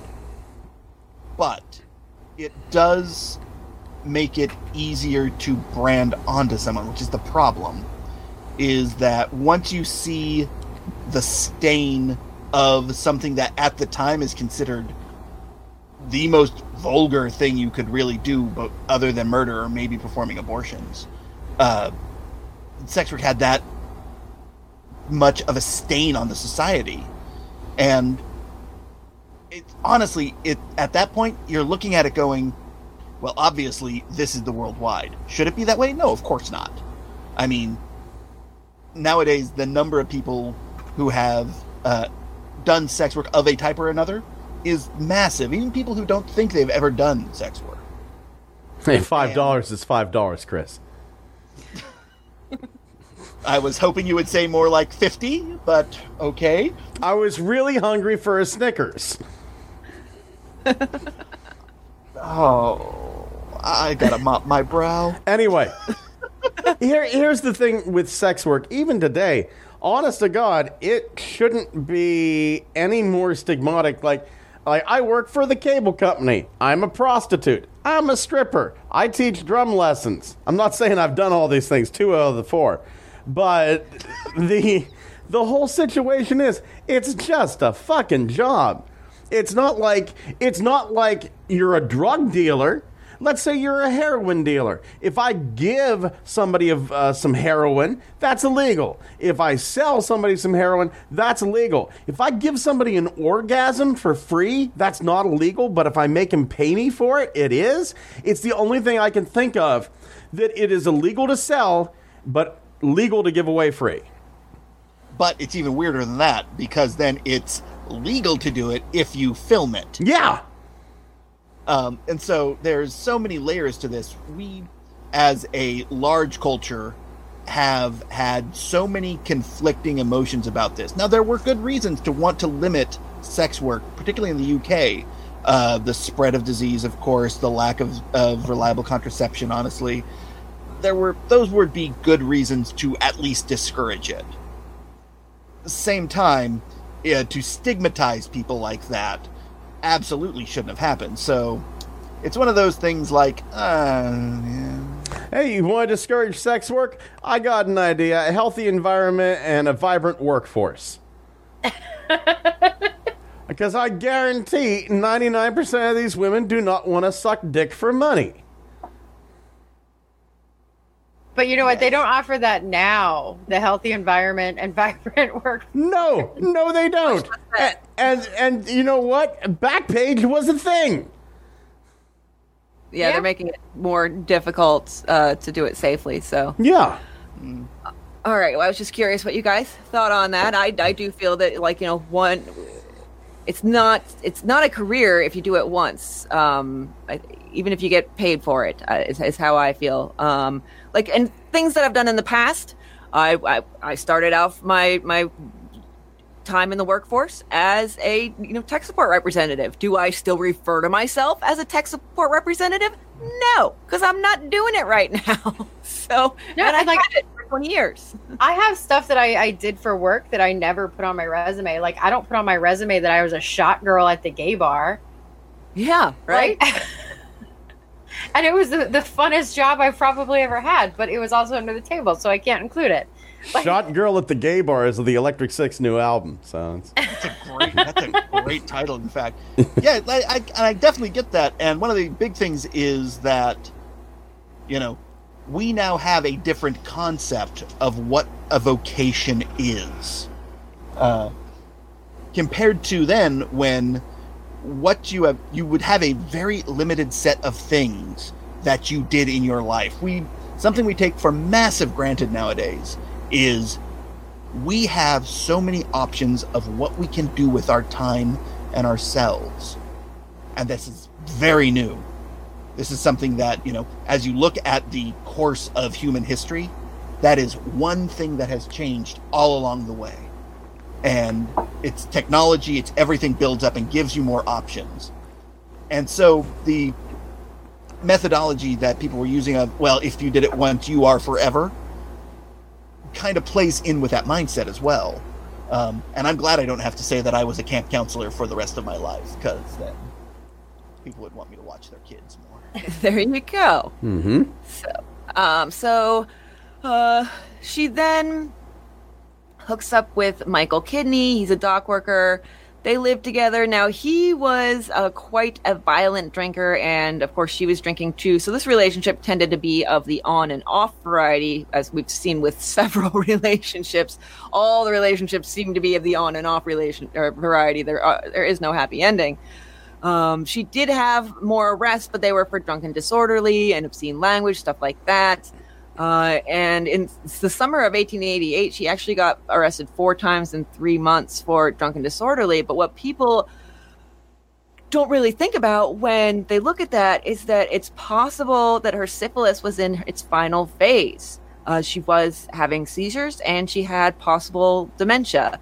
So I feel um, super bad for us making fun of her doing the, the fire engine imitation in the last episode.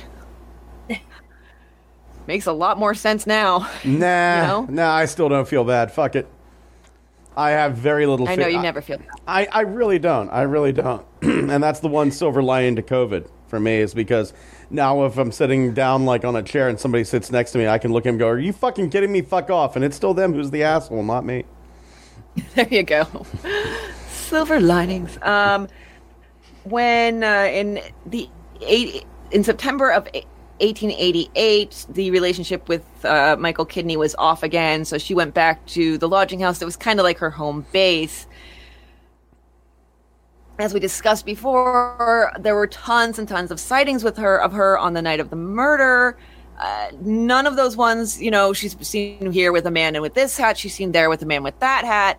None of them are verifiable except kind of um, Israel Schwartz, and don't know if uh, the man that was attacking her that he witnessed was actually Jack the Ripper. We just know that you know you know, Jack the Ripper, that, that man could have left, and then two minutes later, Jack the Ripper comes along, and there's no witnesses. So uh, it is, you know, we, we don't absolutely know for sure that that was the case. I did have one, there was one interesting revelation I came upon when I was uh, looking around a little bit, and it's, it's only tangentially related to the victims, but we discussed the Lipski thing last week. Um, it was yelled out during this during this encounter when he witnessed uh, what may have been the beginning of the murder. And uh, I believe it was a, a, dissertation on casebook that I ran into where they were discussing other possibilities. And the one that never occurred to me that I was like, oh, I'm so stupid was Lizzie. Oh. Oh, yeah. that would make sense. Yeah. Yeah. Fuck. Mind blown. Right? Right. And the man who hears it, Israel Schwartz, does not speak English, but he has heard slurs before, so Lipski would be. He, he would automatically assume that anything that sounds like that is probably a slur against him because he's Jewish. And so he automatically assumes it's Lipski, but Lizzie.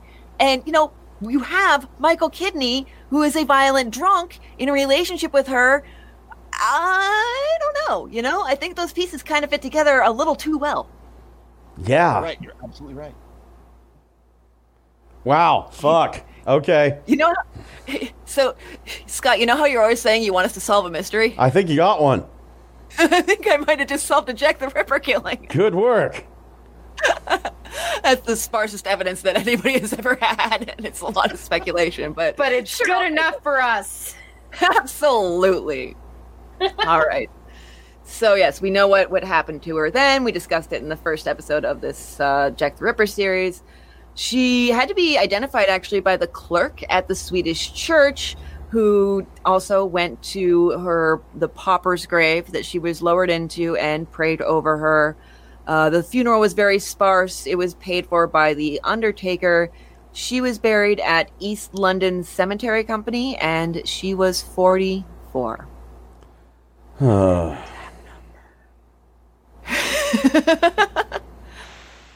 Remember the numbers. All right, then we come to Catherine Eddowes, also known as Kate. And if you want to hear about a another murder case that she was tangentially involved in, uh, sort of, uh, in the, the aftermath at least, the extreme aftermath, uh, we uh, talked about it on the Old Tiny Crimey that's available over on the Patreon. So go over and check out patreon.com slash old tiny crimey. Nope, patreon.com slash old timey crimey. I get them mixed up. I don't know what I what I'm doing. Um, so all right, so Catherine Eddowes Kate, she is born on April 14th, 1842, to George and Catherine Eddowes. She is the youngest of 10 surviving children. Of course. Those are just, yeah, right? Uh, George is a tin worker, and when she is around one year old, they move to, well, I'm sorry, she was the youngest of the children that they had when they moved to London, and then more children came after that. I messed that up when I was trying to condense because there was a lot of information. Um, but uh, yeah, she was one of 10 children, so that's a lot. Uh, when she was one year old, less than that, they moved to London. And really she was the only one of her siblings that was sent to this charity school that was their main mission was to bring children out of this cycle of poverty. You know if you teach them enough if you keep them clean and everything then they will want to learn more they'll want to stay clean and they'll want to aspire to more. And who knows maybe after the kids were out the door it was like well fuck them you know like we did what we could and now they're stuck in the cycle still. But there were several success stories so um in 1855, her mother died of tuberculosis when Kate was only 13. The uh, anybody want to guess? Okay, so her mother was 42 when she died. Anybody want to guess the average lifespan for a working class woman in the 1850s? 17. Uh, 38. Oh, damn it, I was going to say 38. 37. Amber gets it. 42 actually. Ah, ah, I prices right in your ass. I'll get you next time, Gadget. So then her father also died of probably tuberculosis. The narrative was a little unclear, but it seemed like it was probably TB in 1857. So a lot of loss again here. She, uh, some family got her a job as a scourer, which uh, there was this was a big tin making area that she was in, um, that, or that the family came from. They would immerse tin in oxide baths and then dry it in sawdust. This was in Wolverhampton, and she had uh, the remaining siblings that weren't married or old enough to be to find employment, and in in addition to one who had an intellectual disability. Um, there were four of them, uh, and they ended up in the workhouse. Uh, so uh, things did. The, they generally seemed to actually turn out pretty well afterwards, though those those siblings. But uh, Kate was drinking by her late teens. She was caught stealing tinware from her employer, and at 19, they dismissed her. So she headed out from the relatives she'd been staying with and went off to Birmingham, where she lived with her uncle Tom. He was a shoemaker or in the shoemaking industry and also a bare knuckle boxer with the alias The Snob. Ooh. I say, I say, come at me, fine fellow. I've practiced uh, fisticuffs at Cambridge. Uh, she went back to work in a tin factory again. And then after that, she ends up living in a lodging house with uh, Thomas Conway, who is an Irish former guardsman and peddler of chapbooks. And these would be chapbooks generally of his and her composition. In 1862, she was pregnant, um, and so they would basically work together. She would help him sell his wares, he would do the patter, and she would sing, and apparently that drew people in. And then in the workhouse infirmary, she gave birth to Catherine uh, Annie Conway in 1863. They wander, they peddle, they wander, they peddle. And then they write a poem uh, about a particular execution. And it's basically true crime, you know? Of course. and uh, they make enough to end up in London. And this uh, gentleman who is being executed, well, gentleman is a, using that term very loosely, um, is actually her cousin. So that is interesting. And again, uh, you might want to hear about that over on the Patreon. Um, she they had three children between 1867 and 1873. One of which died of malnutrition at three weeks old. So you know, monetarily, things weren't always going great. Uh, and during this period, basically, Conway just wanders around looking for work. He's going here, he's going there, and she and the kids are, are doing what they have to do and going in and out of the workhouse. When Conway came home, geez, the patterns here. Uh, he was usually violent, and uh, she would drink heavily. And she also had some uh, drunken disorderly arrests in 1877 and 78 and her family saw her like she would she would show up to see her family just horribly beaten. And it was seen it was really seen as a failing on the woman's part you know? Well he beats you because you drink and they essentially two of her sisters at that point cut contact with her. And uh, Kate and Conway they go back to peddling the chapbooks. In 1879, her infant son dies, and her other children. It's it's it's like Amber said they were they were kind of considered expendable. She would just desert them. Like literally, they would be out on the street peddling chapbooks, and she'd be like, "Okay, we're gonna go off over here. You guys stay put." And uh, she wouldn't come back for a week or a month. You know. But kids are resilient. It's fine. yeah, yeah, right. Uh, in 1881, she had her final separation from Conway.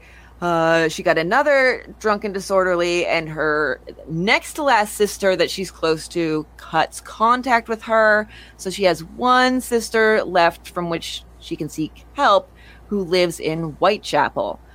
Kate ends up in that neighborhood in a lodging house where she meets John Kelly, who is a fruit seller and, oh, guess what? Also a heavy drinker. Uh, she also does some charring. They'll do the usual rotation: uh, lodging houses, casual houses, sleeping rough, and you know start back at A again. She would actually beg her eldest daughter for money so much that in 1886 that daughter moved to avoid her. I've done that to family members before. It was just like, holy shit, you must have been really annoyed. Um, but yeah, it was it was definitely a, probably um, it had an impact on her life, and also when the eldest daughter tried to get Kate to come for the you know for the birth of her first child, Kate was like, "Well, I'll come, but you got to pay me," and they paid her, and then she just went off drinking, so that didn't work out very well.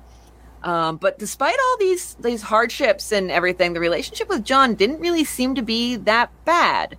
Now she did have it was not known to her at the time. It wasn't known until the autopsy. She had Bright's disease, which uh, is now known as acute nephritis, which damaged her kidneys. And they did at the time, I believe, think it was caused by drinking, but now we know it's not.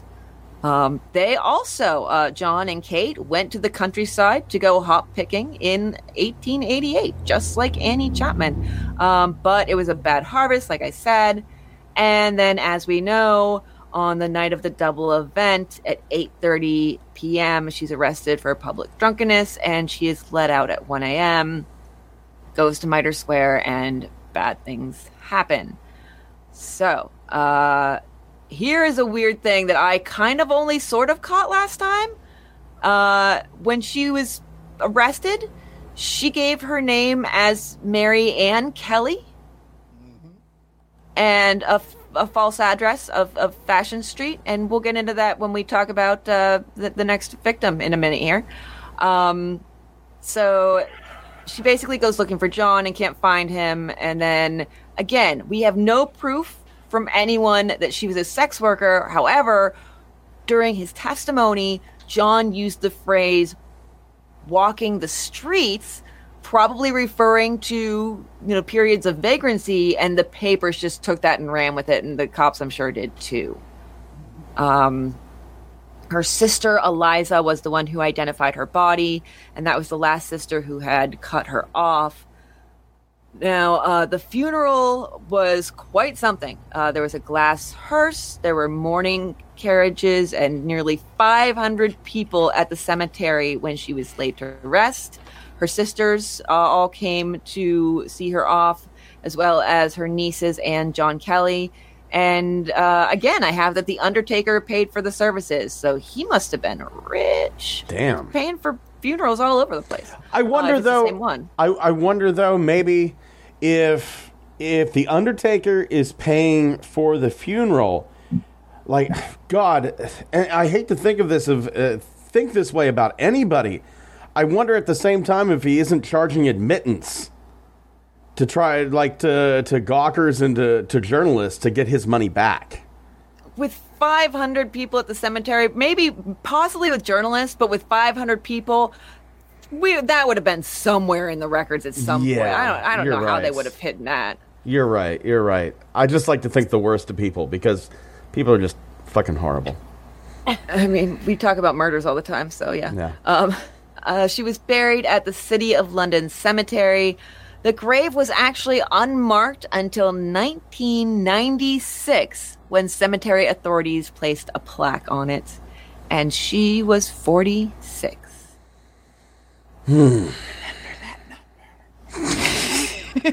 I think we're supposed right. to remember a number. I, I think we're supposed to remember several of them Yeah. at this point. Uh, so, all right. Uh, of the canonical five, we are now coming to number five Mary Jane Kelly. Now, what do we know about her? We don't know what we know about her. She uh, told a lot of stories to a lot of people, and they tended to be sometimes confusing and conflicting. In 1863, maybe she was born in Limerick to uh, a man named John Kelly, who was the foreman of an ironworks and brought the whole family to Wales. And then at 16, she married a coal miner who, after a year or two of, of wedded bliss, he died in an explosion. After that, she went off to Cardiff, where she spent some time in an infirmary, and several months actually. And a cousin, maybe after that, drew her into prostitution. Around 1884, she gets to London and, quote, lived in a gay house in the west end of town, end quote. So, gay houses, basically, with a lot of other sex workers and gay, probably brothel ish, um, and gay women, gay ladies, were sex workers. So, there you go. it didn't just mean happy. I was Or so lesbian. hoping for a West End West End Girls reference from uh, one of my favorite '80s songs, but I let it pass. Sorry. In the western That was- town of a dead end world, the East End boys and West End girls. West End girls. Dun-dun-dun-dun. Dun dun dun dun dun dun dun. dun. Just you wait till I get you home. Okay, okay, done. I'm done. Nicely done, gentlemen. uh, this was all according to her lover, Joseph Barnett. Or she actually was Welsh and her parents were well off and lived in Cardiff, but they had disowned her and she came to L- London in like 82, 83. Um, and had a relative in London who was in the theater, possibly had a baby who was born in 83. Absolutely not a goddamn thing is verifiable with Mary Jane Kelly. She, they couldn't find any of the family that she mentioned in Limerick or Wales. And after her death, and you know, all the, I'm sure, rampant wa- worldwide newspaper articles about it, not a single person came forward and was like, oh, yeah, I knew her. There's nothing in the census records. Probably that was a made up name. You mean just like Mary Ann Kelly? Like, do you think that that was like Jane Doe for hookers? Yes. I won. Wait, what did you say, Chris? Oh yes. Um, so Mary Kelly is it's not quite Jane Doe, but it is if you were obviously not born and bred in London, you could claim to be Irish, you could claim to be Welsh, uh, pretty much from anywhere. Uh, because there was such a stream of people from Ireland, from literally from the entire Commonwealth. But really, Mary Kelly is just the single most undeniably non British name because it's such an Irish name. Uh, because it can be a Welsh name. It'd be the same today as, you know, uh, I've had this problem. Uh, there are tons of people who, in the 70s in San Jose around here, who claim to be John Garcia, which happened to be the actual name of my father, which makes genealogy nearly impossible. Oh dear. So yeah, so that sort of thing, you know, pretending to have a different name, particularly if you're someone of a class in the criminal class, particularly, but certainly uh, women who are performing sex work, having an alias that is impossible to look up is certainly a good good thing to have. Yeah, and it seems like, see, at least according to Rubenhold, which the evidence on this seemed a little speculative, but I gave it a pass. She might have had more than one reason to have an alias. Um, we'll get there in just a second. But she was said to be very bright. Uh, she was called a good scholar. Um, she had some artistic talent. If that's not somebody who was raised in the slums, you know, that education especially like drawing, something like that, they don't teach you something superfluous like that. And I'm not saying art is superfluous, but when you're living hand to mouth, that's basically what it's considered. Yeah. Um, so it it seems like she would have gone to a school for like middle class, upper class, upper middle class, something like that. Probably. There was- I mean, she did. She she also seemed to be personality wise, the way that they described her seemed like she she was a little bit more polished. I guess I would say.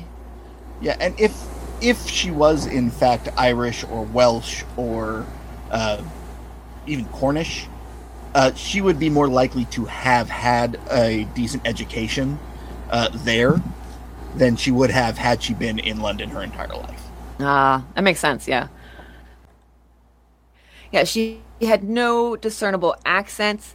Um, that marriage that she mentioned, uh, told somebody about, nobody can trace that. The baby can't trace that. Uh, none of that. And so she was actually, for a time in London, of the class of sex workers that is more like uh, your, your, your classic escort. It's a uh, they're they're socializing here. You, they would the, men would take the the sex worker to dinner or to some sort of social outing, and it might be, be more than one night. You know, it's kind of like a temporary girlfriend. The clientele is of the higher end variety. You had politicians, military officers, even possibly royalty. And you know, in addition to payments, there would also be some you know some little presents here and there. Maybe maybe they buy you a hat. Uh, but she also could Grapes. have, uh, grapes were a What? big present for from royalty to prostitutes. Grapes were a big thing. Yep, absolutely. Hmm. You wanted to really get in favor with your uh, favorite lady of the evening. A handful of grapes would do the trick nicely. Wow. The more you know. But she could have also solicited on the street or gone to some sort of venue where it was just kind of like known around town, like that's where you go, you know, if you're you're, you're looking to get your knob waxed or whatever. Um, I'm sure they had some phrase or 18 million for it. Now, Sorry, I about 50 of them just popped to mind instantly because that's the way my brain works. it That's why I was chuckling. Now, the reason for the potentially false name may have been because she might have been trafficked to Paris at one point and then managed to escape back to London. And there's a whole, you know, there there is some evidence that might point to that, but like I said, I felt a little shaky, but also still very possible. I mean, it's not like it didn't happen. Um, and so once she came back to London, it seems she went into hiding. She didn't go back to the area of town she had been in. She actually settled in an area of town that was known for sex trade to sailors and went to a, a, a brothel there that kind of masqueraded as a boarding house. And this is where she starts to drink more heavily and is kind of known as a pretty angry drunk.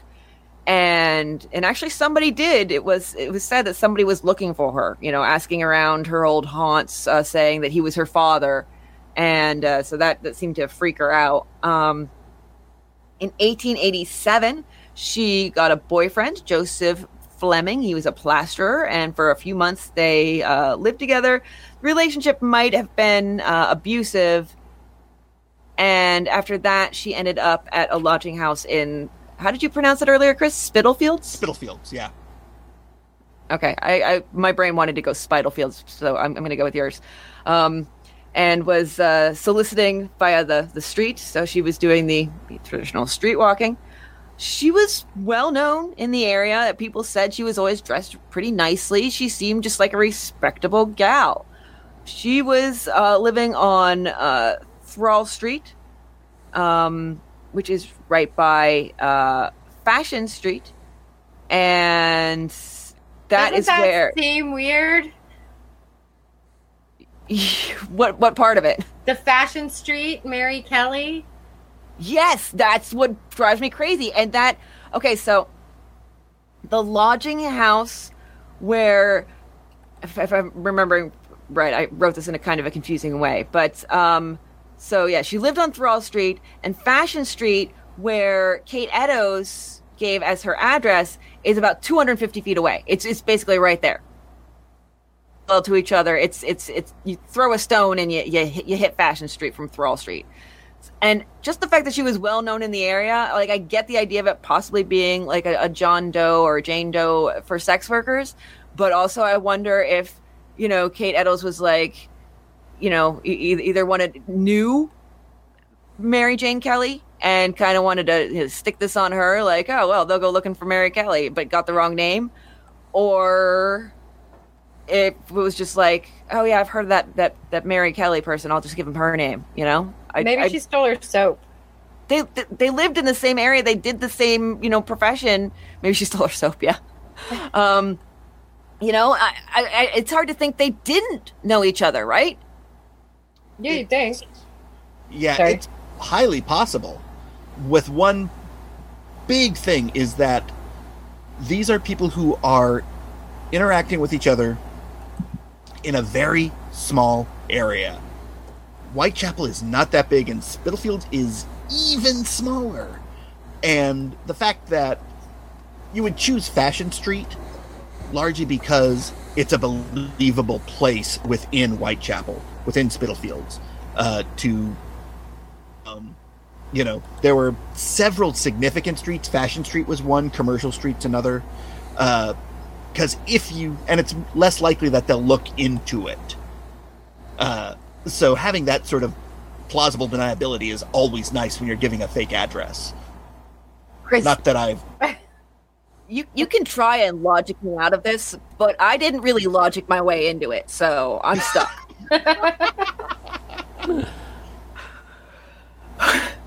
And enough. I'm and I'm very oddly attached to this theory. I was so excited. it doesn't mean anything. It doesn't hardly.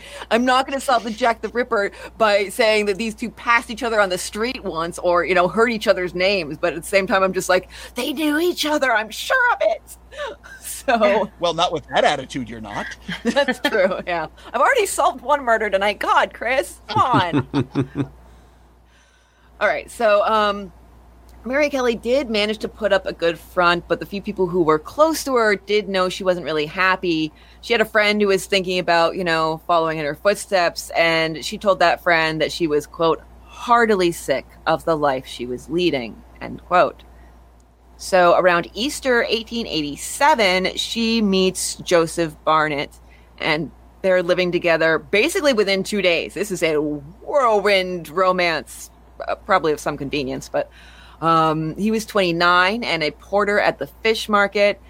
Their living situations tended to be shaky. Again, they both liked to drink. We should have made a drinking game where we drink every time we say drink. I've been doing that. Oh God, Jackson and I have a drinking game where we uh, we drink every time uh, they say old timey on my favorite murder. It's like free advertising. Right? I like advertising. Yeah. Um. Sorry, I just had a weird swallow. Um, they uh, they would get evicted. Shut up. it's 85 degrees in here, and I'm just trying to get through this. Only two Anyhow, more no. hours. We're fine. Yeah, yeah, yeah, yeah. I'm, I'm going to be so dehydrated. Um, so they would get evicted either for a lapse in rent or just for general drunkenness and you know annoying everybody. Uh, but it looks like she did actually remove herself from sex work during this time period when she was with him. They ended up at Miller's Court, living in a single room, basically like 10 by 12 feet. However, Joseph lost his job and they were behind on their rent by about seven weeks. And then in November 1888, things were tense and without any money she she goes back to what she knows. She ends up going back to soliciting. They have an argument and in the course of said argument she breaks a pane of glass in the window next to the door. And there was no getting it fixed really. It was just shove some rags in there and call it a day. Um, he also here's the thing we mentioned uh, in the last episode that she had brought home uh, another sex worker. I didn't really make the connection. And we also mentioned that they would read together about Jack the Ripper in the papers. She was bringing people back to the, the room that she was afraid would be potential victims. She was bringing them back for their own safety. I didn't even make that connection. Yes. Okay, thank you. I was like, okay, I'll keep going. like, Like, I'm kind of wondering if it wasn't a situation where she was bringing them back so that the two of them could entertain a customer together. I mean, it's certainly possible, but I think it's doubtful. It honestly was like, and I, I think that he actually did say, I don't know for sure, but I think he did say in his testimony, he was like, yeah, I left because she kept on bringing, you know, her, her fellow sex workers, and not just sex workers, but people who were uh, also vulnerable, like, you know, people who were going to be sleeping rough. She would bring them back. Um, so honestly, I think it was just like she was worried about her friends and people she knew. But I think that in his testimony, Barnett did say, you know, that was why I left. She kept on bringing people back when, you know, we only have this 10 by 12 room. I I know she wanted to keep people safe, but there's a limit, you know, Mhm. is what his position Yeah. was. I, I have had a theory from the beginning that she was the last victim because she was the main one that he wanted. And so with the possibly false name, the the no backstory, people looking for her, I think that she was bringing people back to keep herself safe. That's entirely possible. That's a good point, Amber. I didn't think of it that way either. So it's kind of a you know a mutual safety thing. So, but Barnett gets sick of all this, uh, and on October 30th he leaves. But he does come to check back on her frequently, as he would do on November 8th. When he comes, he stays for about an hour. He's like, "Look, I still haven't found any work. I still don't have any money to give you." And then one of the neighbors thought she saw Mary Jane drunk. I started calling her MJ in my notes here, and I'm going to keep with it because uh, I like her. Um, drunk and with a man around 11:45 that night, uh, but it was you know they canvassed the pubs and nobody recalled serving her or even seeing her, so could have been a mistake.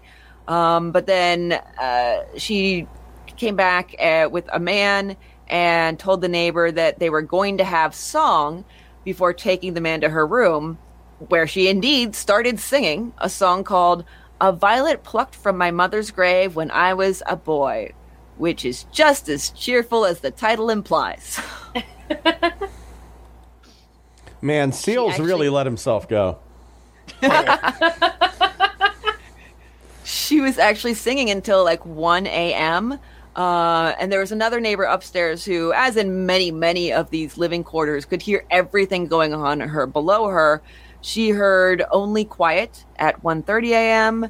It's likely the picture the author paints is that Mary Jane went to bed, and then um, the killer used the hole in the window to reach in and unlock the door. Oh god, that's creepy. That's so creepy. I hated it. I hate it. hate it. Yeah. And then the horrifying, horrifying event that we talked about in the last episode happened. Um, her funeral, there was an open hearse, two mourning carriages. Uh, The coffin was made of oak and elm with wreaths and a cross in, uh, and then she was 25. Fuck. Am I supposed to remember this number too? Kind of. Okay. Because here's where it all comes together. So, if you're looking at this as a set of victims that were purposely chosen, Mary Kelly is not a victim of Jack the Ripper. She doesn't fit in so many different ways. She's killed indoors. The amount of ripping, the non placement in a public location, public ish at least. The age, though, is a giant factor. All the others were in their 40s. She was in her 20s. This is the only good argument I've heard for Mary Kelly not being a victim of the Ripper, um, other than it brings me into Amber in direct conflict. Um, I was going to say. is that she doesn't fit so many different areas, and yet at the same time, it does feel like the ultimate escalation to what could be an ending for someone who is that level of insane. Absolutely, I agree with you on on that. Like, and it is interesting that you two have like, I don't. Those different theories, like you're both like gunning in different directions, completely like two trains passing in the night here. you know, Yeah. Should we it sing is- a song? no. Okay. You hate singing. You never want to sing. I know. I was really just gonna make him sing and then mute myself. Okay. so Wait, what would I sing? so The Strangers in the Night song. let's. Strangers in the night, Do you think maybe glances. maybe if Amber's maybe if Amber's theory is true that Mary Kelly was the intended victim all along of Jack the Ripper, do you think Jack the Ripper maybe targeted forty-year-old women because he didn't see them as such of a waste of beauty? That's an interesting theory. Actually, wait, what if it's Mary Kelly was the Ripper and she committed suicide because she couldn't handle it anymore? She didn't cut her own tits off. Hell of a suicide. Yeah. Hell of a way to go, man. I don't think you know the commitment some people have. Jesus. I think probably the most committed person in history to committing suicide was a comedian who was on Saturday Night Live. I believe his name was Rick Rocket. Charlie Rocket. Yep. Yeah, Charlie Rocket. Charlie Miss him. Rocket. Yeah, I miss him too. He was funny. Uh, you'll know him as like the main bad guy in uh, in Dumb and Dumber. Uh, fucking Rocket damn near took his own head off with a knife. Yeah. Jesus Elliott Smith is the other one who stabbed himself in the heart Yeah, twice. yeah. At, at some All point, right. you have to go, okay, this is a disease, and they just died of the disease. Because this wasn't like an overdose of pills. This, like, Charlie Rocket cut his own head off. Yeah, that is extreme self violence. Yeah. Extreme. Yeah. Yeah. Yeah. It just got dark. Yeah, it But did. I, Yeah. I, I'm I'm gonna say that we're we're good here. She didn't do this because like I don't think she could have removed her intestines and breasts and put them under her head. So I think it's it's pretty clear Wait. that um What there if were other what if the blood loss made her really sleepy and she couldn't find a pillow? Jesus Christ. her her uterus, kidneys, and one breast were under her head, the other breast by her right foot, the liver between the feet, and intestines by the right side, spleen by the left side. A couple of years ago, there was a uh, kid who murdered his uh, father and had tried to murder his mother. Uh, he was just uh, some spoiled bastard. But he essentially shot his father's face off. Um, the father, in shock, went about his standard morning routine. He went out. Now remember, this is without a face. He went out. I know this. Yeah, went out, got the paper, cooked breakfast. Uh, seemed to be the blood pattern shows he was a little confused as to why he couldn't get the food in his mouth. Went to the bathroom and fucking died of blood loss. Jesus. All right, we veered away from the point just a little bit. Just a bit. Just a bit. the lives of Victorian women uh, during the age of Jack the Ripper and the fact that so much is focused on the murderer, and then we just get left with this narrative of, oh, well, they were all horse, you know? So um, I would like to read a quote from Hallie Rubenhold. Um, if I can manage, if my voice will hold out for that long, because it's actually a little long, but, but I, I, I the whole, the whole of it was just too much Okay. Quote The cards were stacked against Polly, Annie, Elizabeth, Kate, and Mary Jane from birth. They began their lives in deficit. Not only were most of them born into working class families, they were also born female. Before they had even spoken their first words or taken their first steps, they were regarded as less important than their brothers and more of a burden on the world than their wealthier female counterparts. Their worth was compromised before they had even attempted to prove it. They would never earn the income of a man, therefore, their education was of less importance. What work they could secure was designed to help support their families. It was not intended to bring them fulfillment, a sense of purpose, or personal contentment. The golden ticket for working class girls was a life in domestic service, where it might become possible, after a number of years of backbreaking work, to rise in station and become a cook or a housekeeper or a lady's maid. There were no desk jobs for poor girls like Kate Eddowes or Polly Nichols, though both were literate, but many that involved 12 hour days stitching trousers in a sweatshop, working in a factory, or gluing together matchbooks for a wage that barely paid for bed and board. Poor women's labor was cheap because poor women were ex- considered expendable and because society did not designate them as a family's breadwinner. Unfortunately, many of them had to be. If a husband, father, or partner left or died, a working class woman with dependents would find it almost impossible to survive.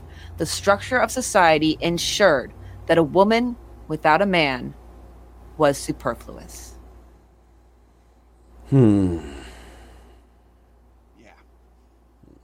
And honestly, I cannot recommend this book enough. The Five, it is a fascinating look into Victorian society, into all the different aspects of it that that brought these women to the point uh, where they, you know, a- encountered someone such as Jack the Ripper, and it's. I, I actually like I got a little I got sad at the end and then I got mad at the end where she was quoting other like you know ripperologists talking about the the victims. And basically it was essentially that you know like well they were just whores. And I was just like guys honestly sorry if you're a fan of any of them Chris. I'm a friend with a couple of them, but it's Sorry. even they even they have started to come around. And this is one of the things in ripperology that's happening today is, and it it started more or less with the five, but there's been this sort of current of how do we, and this is happening all across true crime. In fact, how do we begin to understand how to prevent present a victim's narrative, one without making their entire life about their death and two, and this is the hardest part, without completely shining the light on the murderer. And uh, the hardest one that very few people have gotten it, the closest is uh, Karina Longworth, uh, who does the show. Uh, uh, you must remember this. yes yes Uh, she did a series on Charles Manson that did not actually focus on Charles Manson wow and managed to actually pull this you know you have to talk about them but it was more about the time and the setting. And that's sort of what right now a lot of true crime is coming around to is how do we not make this about glorifying the monsters who went out and killed people?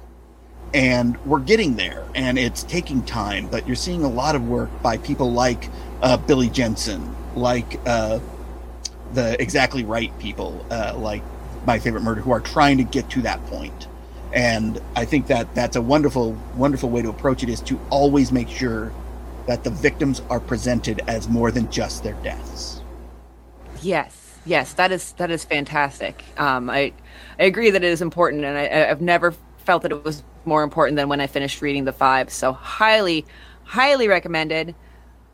Um, okay, I actually think I hit everything. Uh, not everything. There seriously is so much more um, I, that I, I grieve that I couldn't bring to everybody, but uh, I did my best. Anything I, I missed? God, no. I think that was incredibly comprehensive. I agree. yeah brilliant i mean you can talk about ripper lore about uh, any one of the victims honestly for hours but one of the beautiful things is that i feel like as i will walk away from this and go and tuck my children in i feel like we have explored and done some justice to their memory I, I re- thank you so much for saying that, Chris, because I really, you're honestly going to make me cry a little bit. Aw. Come here, I give us a hug. Social distance hug. Hug. Self soothe. I don't, I don't, I don't know if Chris is aware that I lost a cat this week, so I'm super emotional. Hmm. You know, I, I feel for you, Christy, So- because that oh, hearing that helps a lot because I, I really want to do justice to the victims. I, I feel you on the cat thing because there's been some uh, there's been some real horrid stuff going on with Cthulhu. I, I had a cat that died about three months ago, Cthulhu, and I buried him out in the backyard. And about three days ago, something dug him up. No. Yeah, something. Oh my du- god! I told so- Jackson he didn't have to dig as deep as he was going because I was like, I don't know what digs animals Yeah. up. I've never heard of anything digging up animal like all the, the- Right. the Yeah. Cemetery bitches. So I had to rebury my cat, live that trauma oh, all over again. And today, whenever I came home, it happened again. I had to rebury Cthulhu for a third time. And this time, I, I reburied him again, and I placed, uh, I have like this massive fern, and I, I placed the fern, like in, its pot, above Cthulhu. And yeah, if I ever, God help whatever it is, if I ever find out what's digging it up, God help it. what the hell is doing that? Right. I'm thinking a skunk. Honestly, if you would put like dryer sheets, like even just a little bit under the ground, it would probably keep most animals away. Mm, I might. They, they I don't might like do that, smell. I might do Yeah, that. Or a sheet or a sheet of aluminum foil will also keep things from digging. Oh my gosh, I'm so sorry you've had to deal with that, Scott. I, I, I am think that I'm sorry. I'm sorry that you had to deal with what you're going through. It's it's not easy. I, I think that people that aren't that, that don't have like pets in their lives and really care for them, I don't think they can understand. It's it's like losing a member of the family. Yeah, it's uh, it's been a week, definitely. Um, so yeah, I definitely needed to the. I needed to feel like I'd done something well. So oh, okay, I'm gonna stop now. You did awesome. You did great. Thank you. I'm not like I'm not like fishing for compliments here, guys. It's okay, but I appreciate it very much. So okay, that was Jack the Ripper, the victims, and the second time I've cried on this podcast. So first with the doppelganger, and then with my deceased cat. Um, so and also the victims of Jack the Ripper. All of it combined was is, is emotional for me. So, so yeah. Um, uh, weekend plans, guys. I'm actually going to have my first weekend in quite a while. I'm uh yeah. Yeah. Friday's my last day. Uh, and on 2 p.m. Saturday, I go to the third rounds for my uh, for my audition for a vocal series that, at this point, will remain unnamed. But a lot of you in the future will hopefully hear of it. Yay! It's so exciting. All right, Chris, what you doing this weekend? You know, same thing as always, watching massive amounts of unsolved mysteries, uh, going to do some writing and a whole bunch of research on uh, King Arthur for an issue that's coming up that's going to be mind numbing because it's huge. No, is this um my brain just blanked even though I specifically went out found the link to your your zine and put it in the show notes for tomorrow's episode. The same one that we we talked about last week, the same zine? Journey Planet. Journey Planet, thank you. Yeah. Um yes, Yeah, this, yeah. this is for Journey Planet?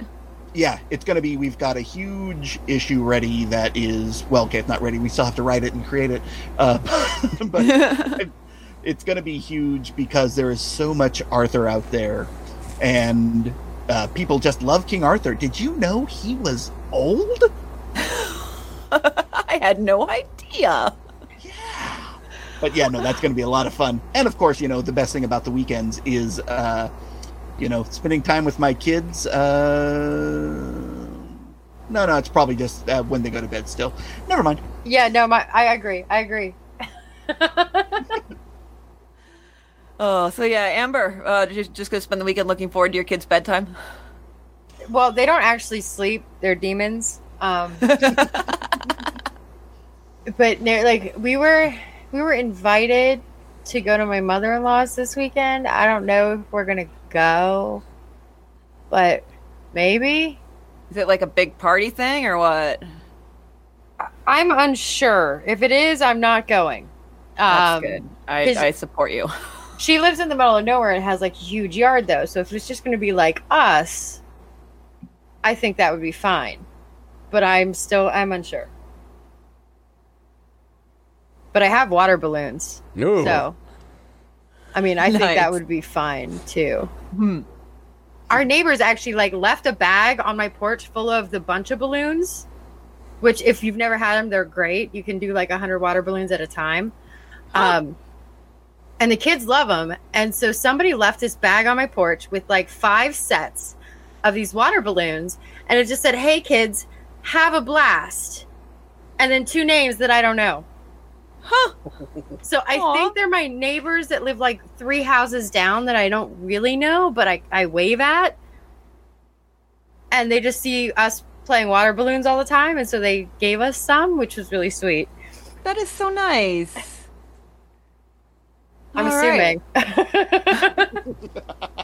I am going to be staying home and probably doing some podcasty stuff, maybe doing some arts and craftsy stuff. I've, I've taken up hand lettering a little bit again and in making people birthday cards.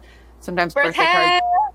Bir- birthday, yes. I made uh, I made Amber's husband a, a birthday card, but in my calligraphy, I wrote I did the happy and then I wrote birthday. So I was like, okay, we'll try and salvage this. And I thought, well, he'll think it's funny. So I wrote like in calligraphy, oops, and pointed to it. I turn the card over and I write happy again, and then I write birthday.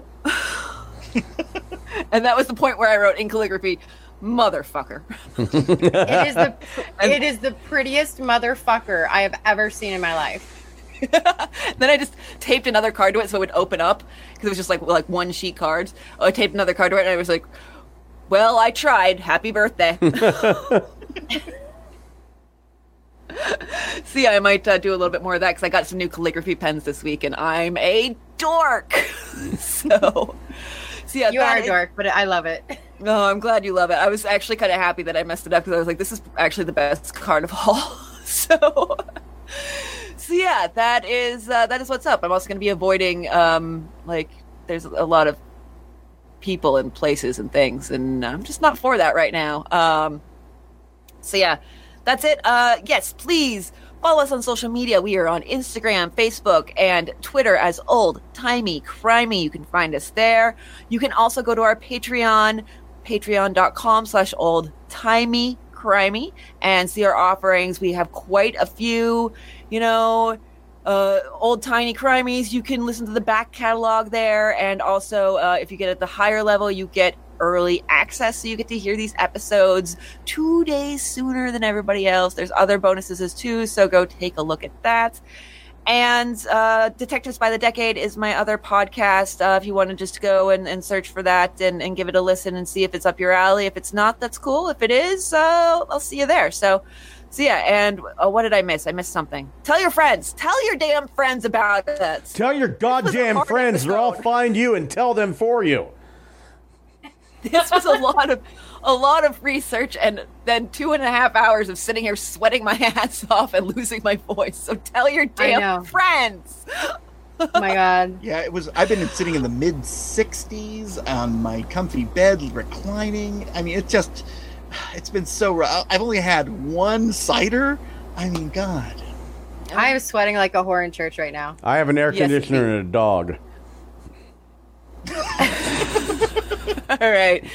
That is it for us. Thank you so much for joining us, and make sure you join us next week for the final episode in our Jack the Reary series. Jack the Reary series. Oh yeah, it's Oh, that's a, that's another porno I've watched. Jack the Ripper series where we delve into the suspects. Thank you for joining us, and we will see you next week. Bye. Bye. I'm gonna go Jack the Reary now.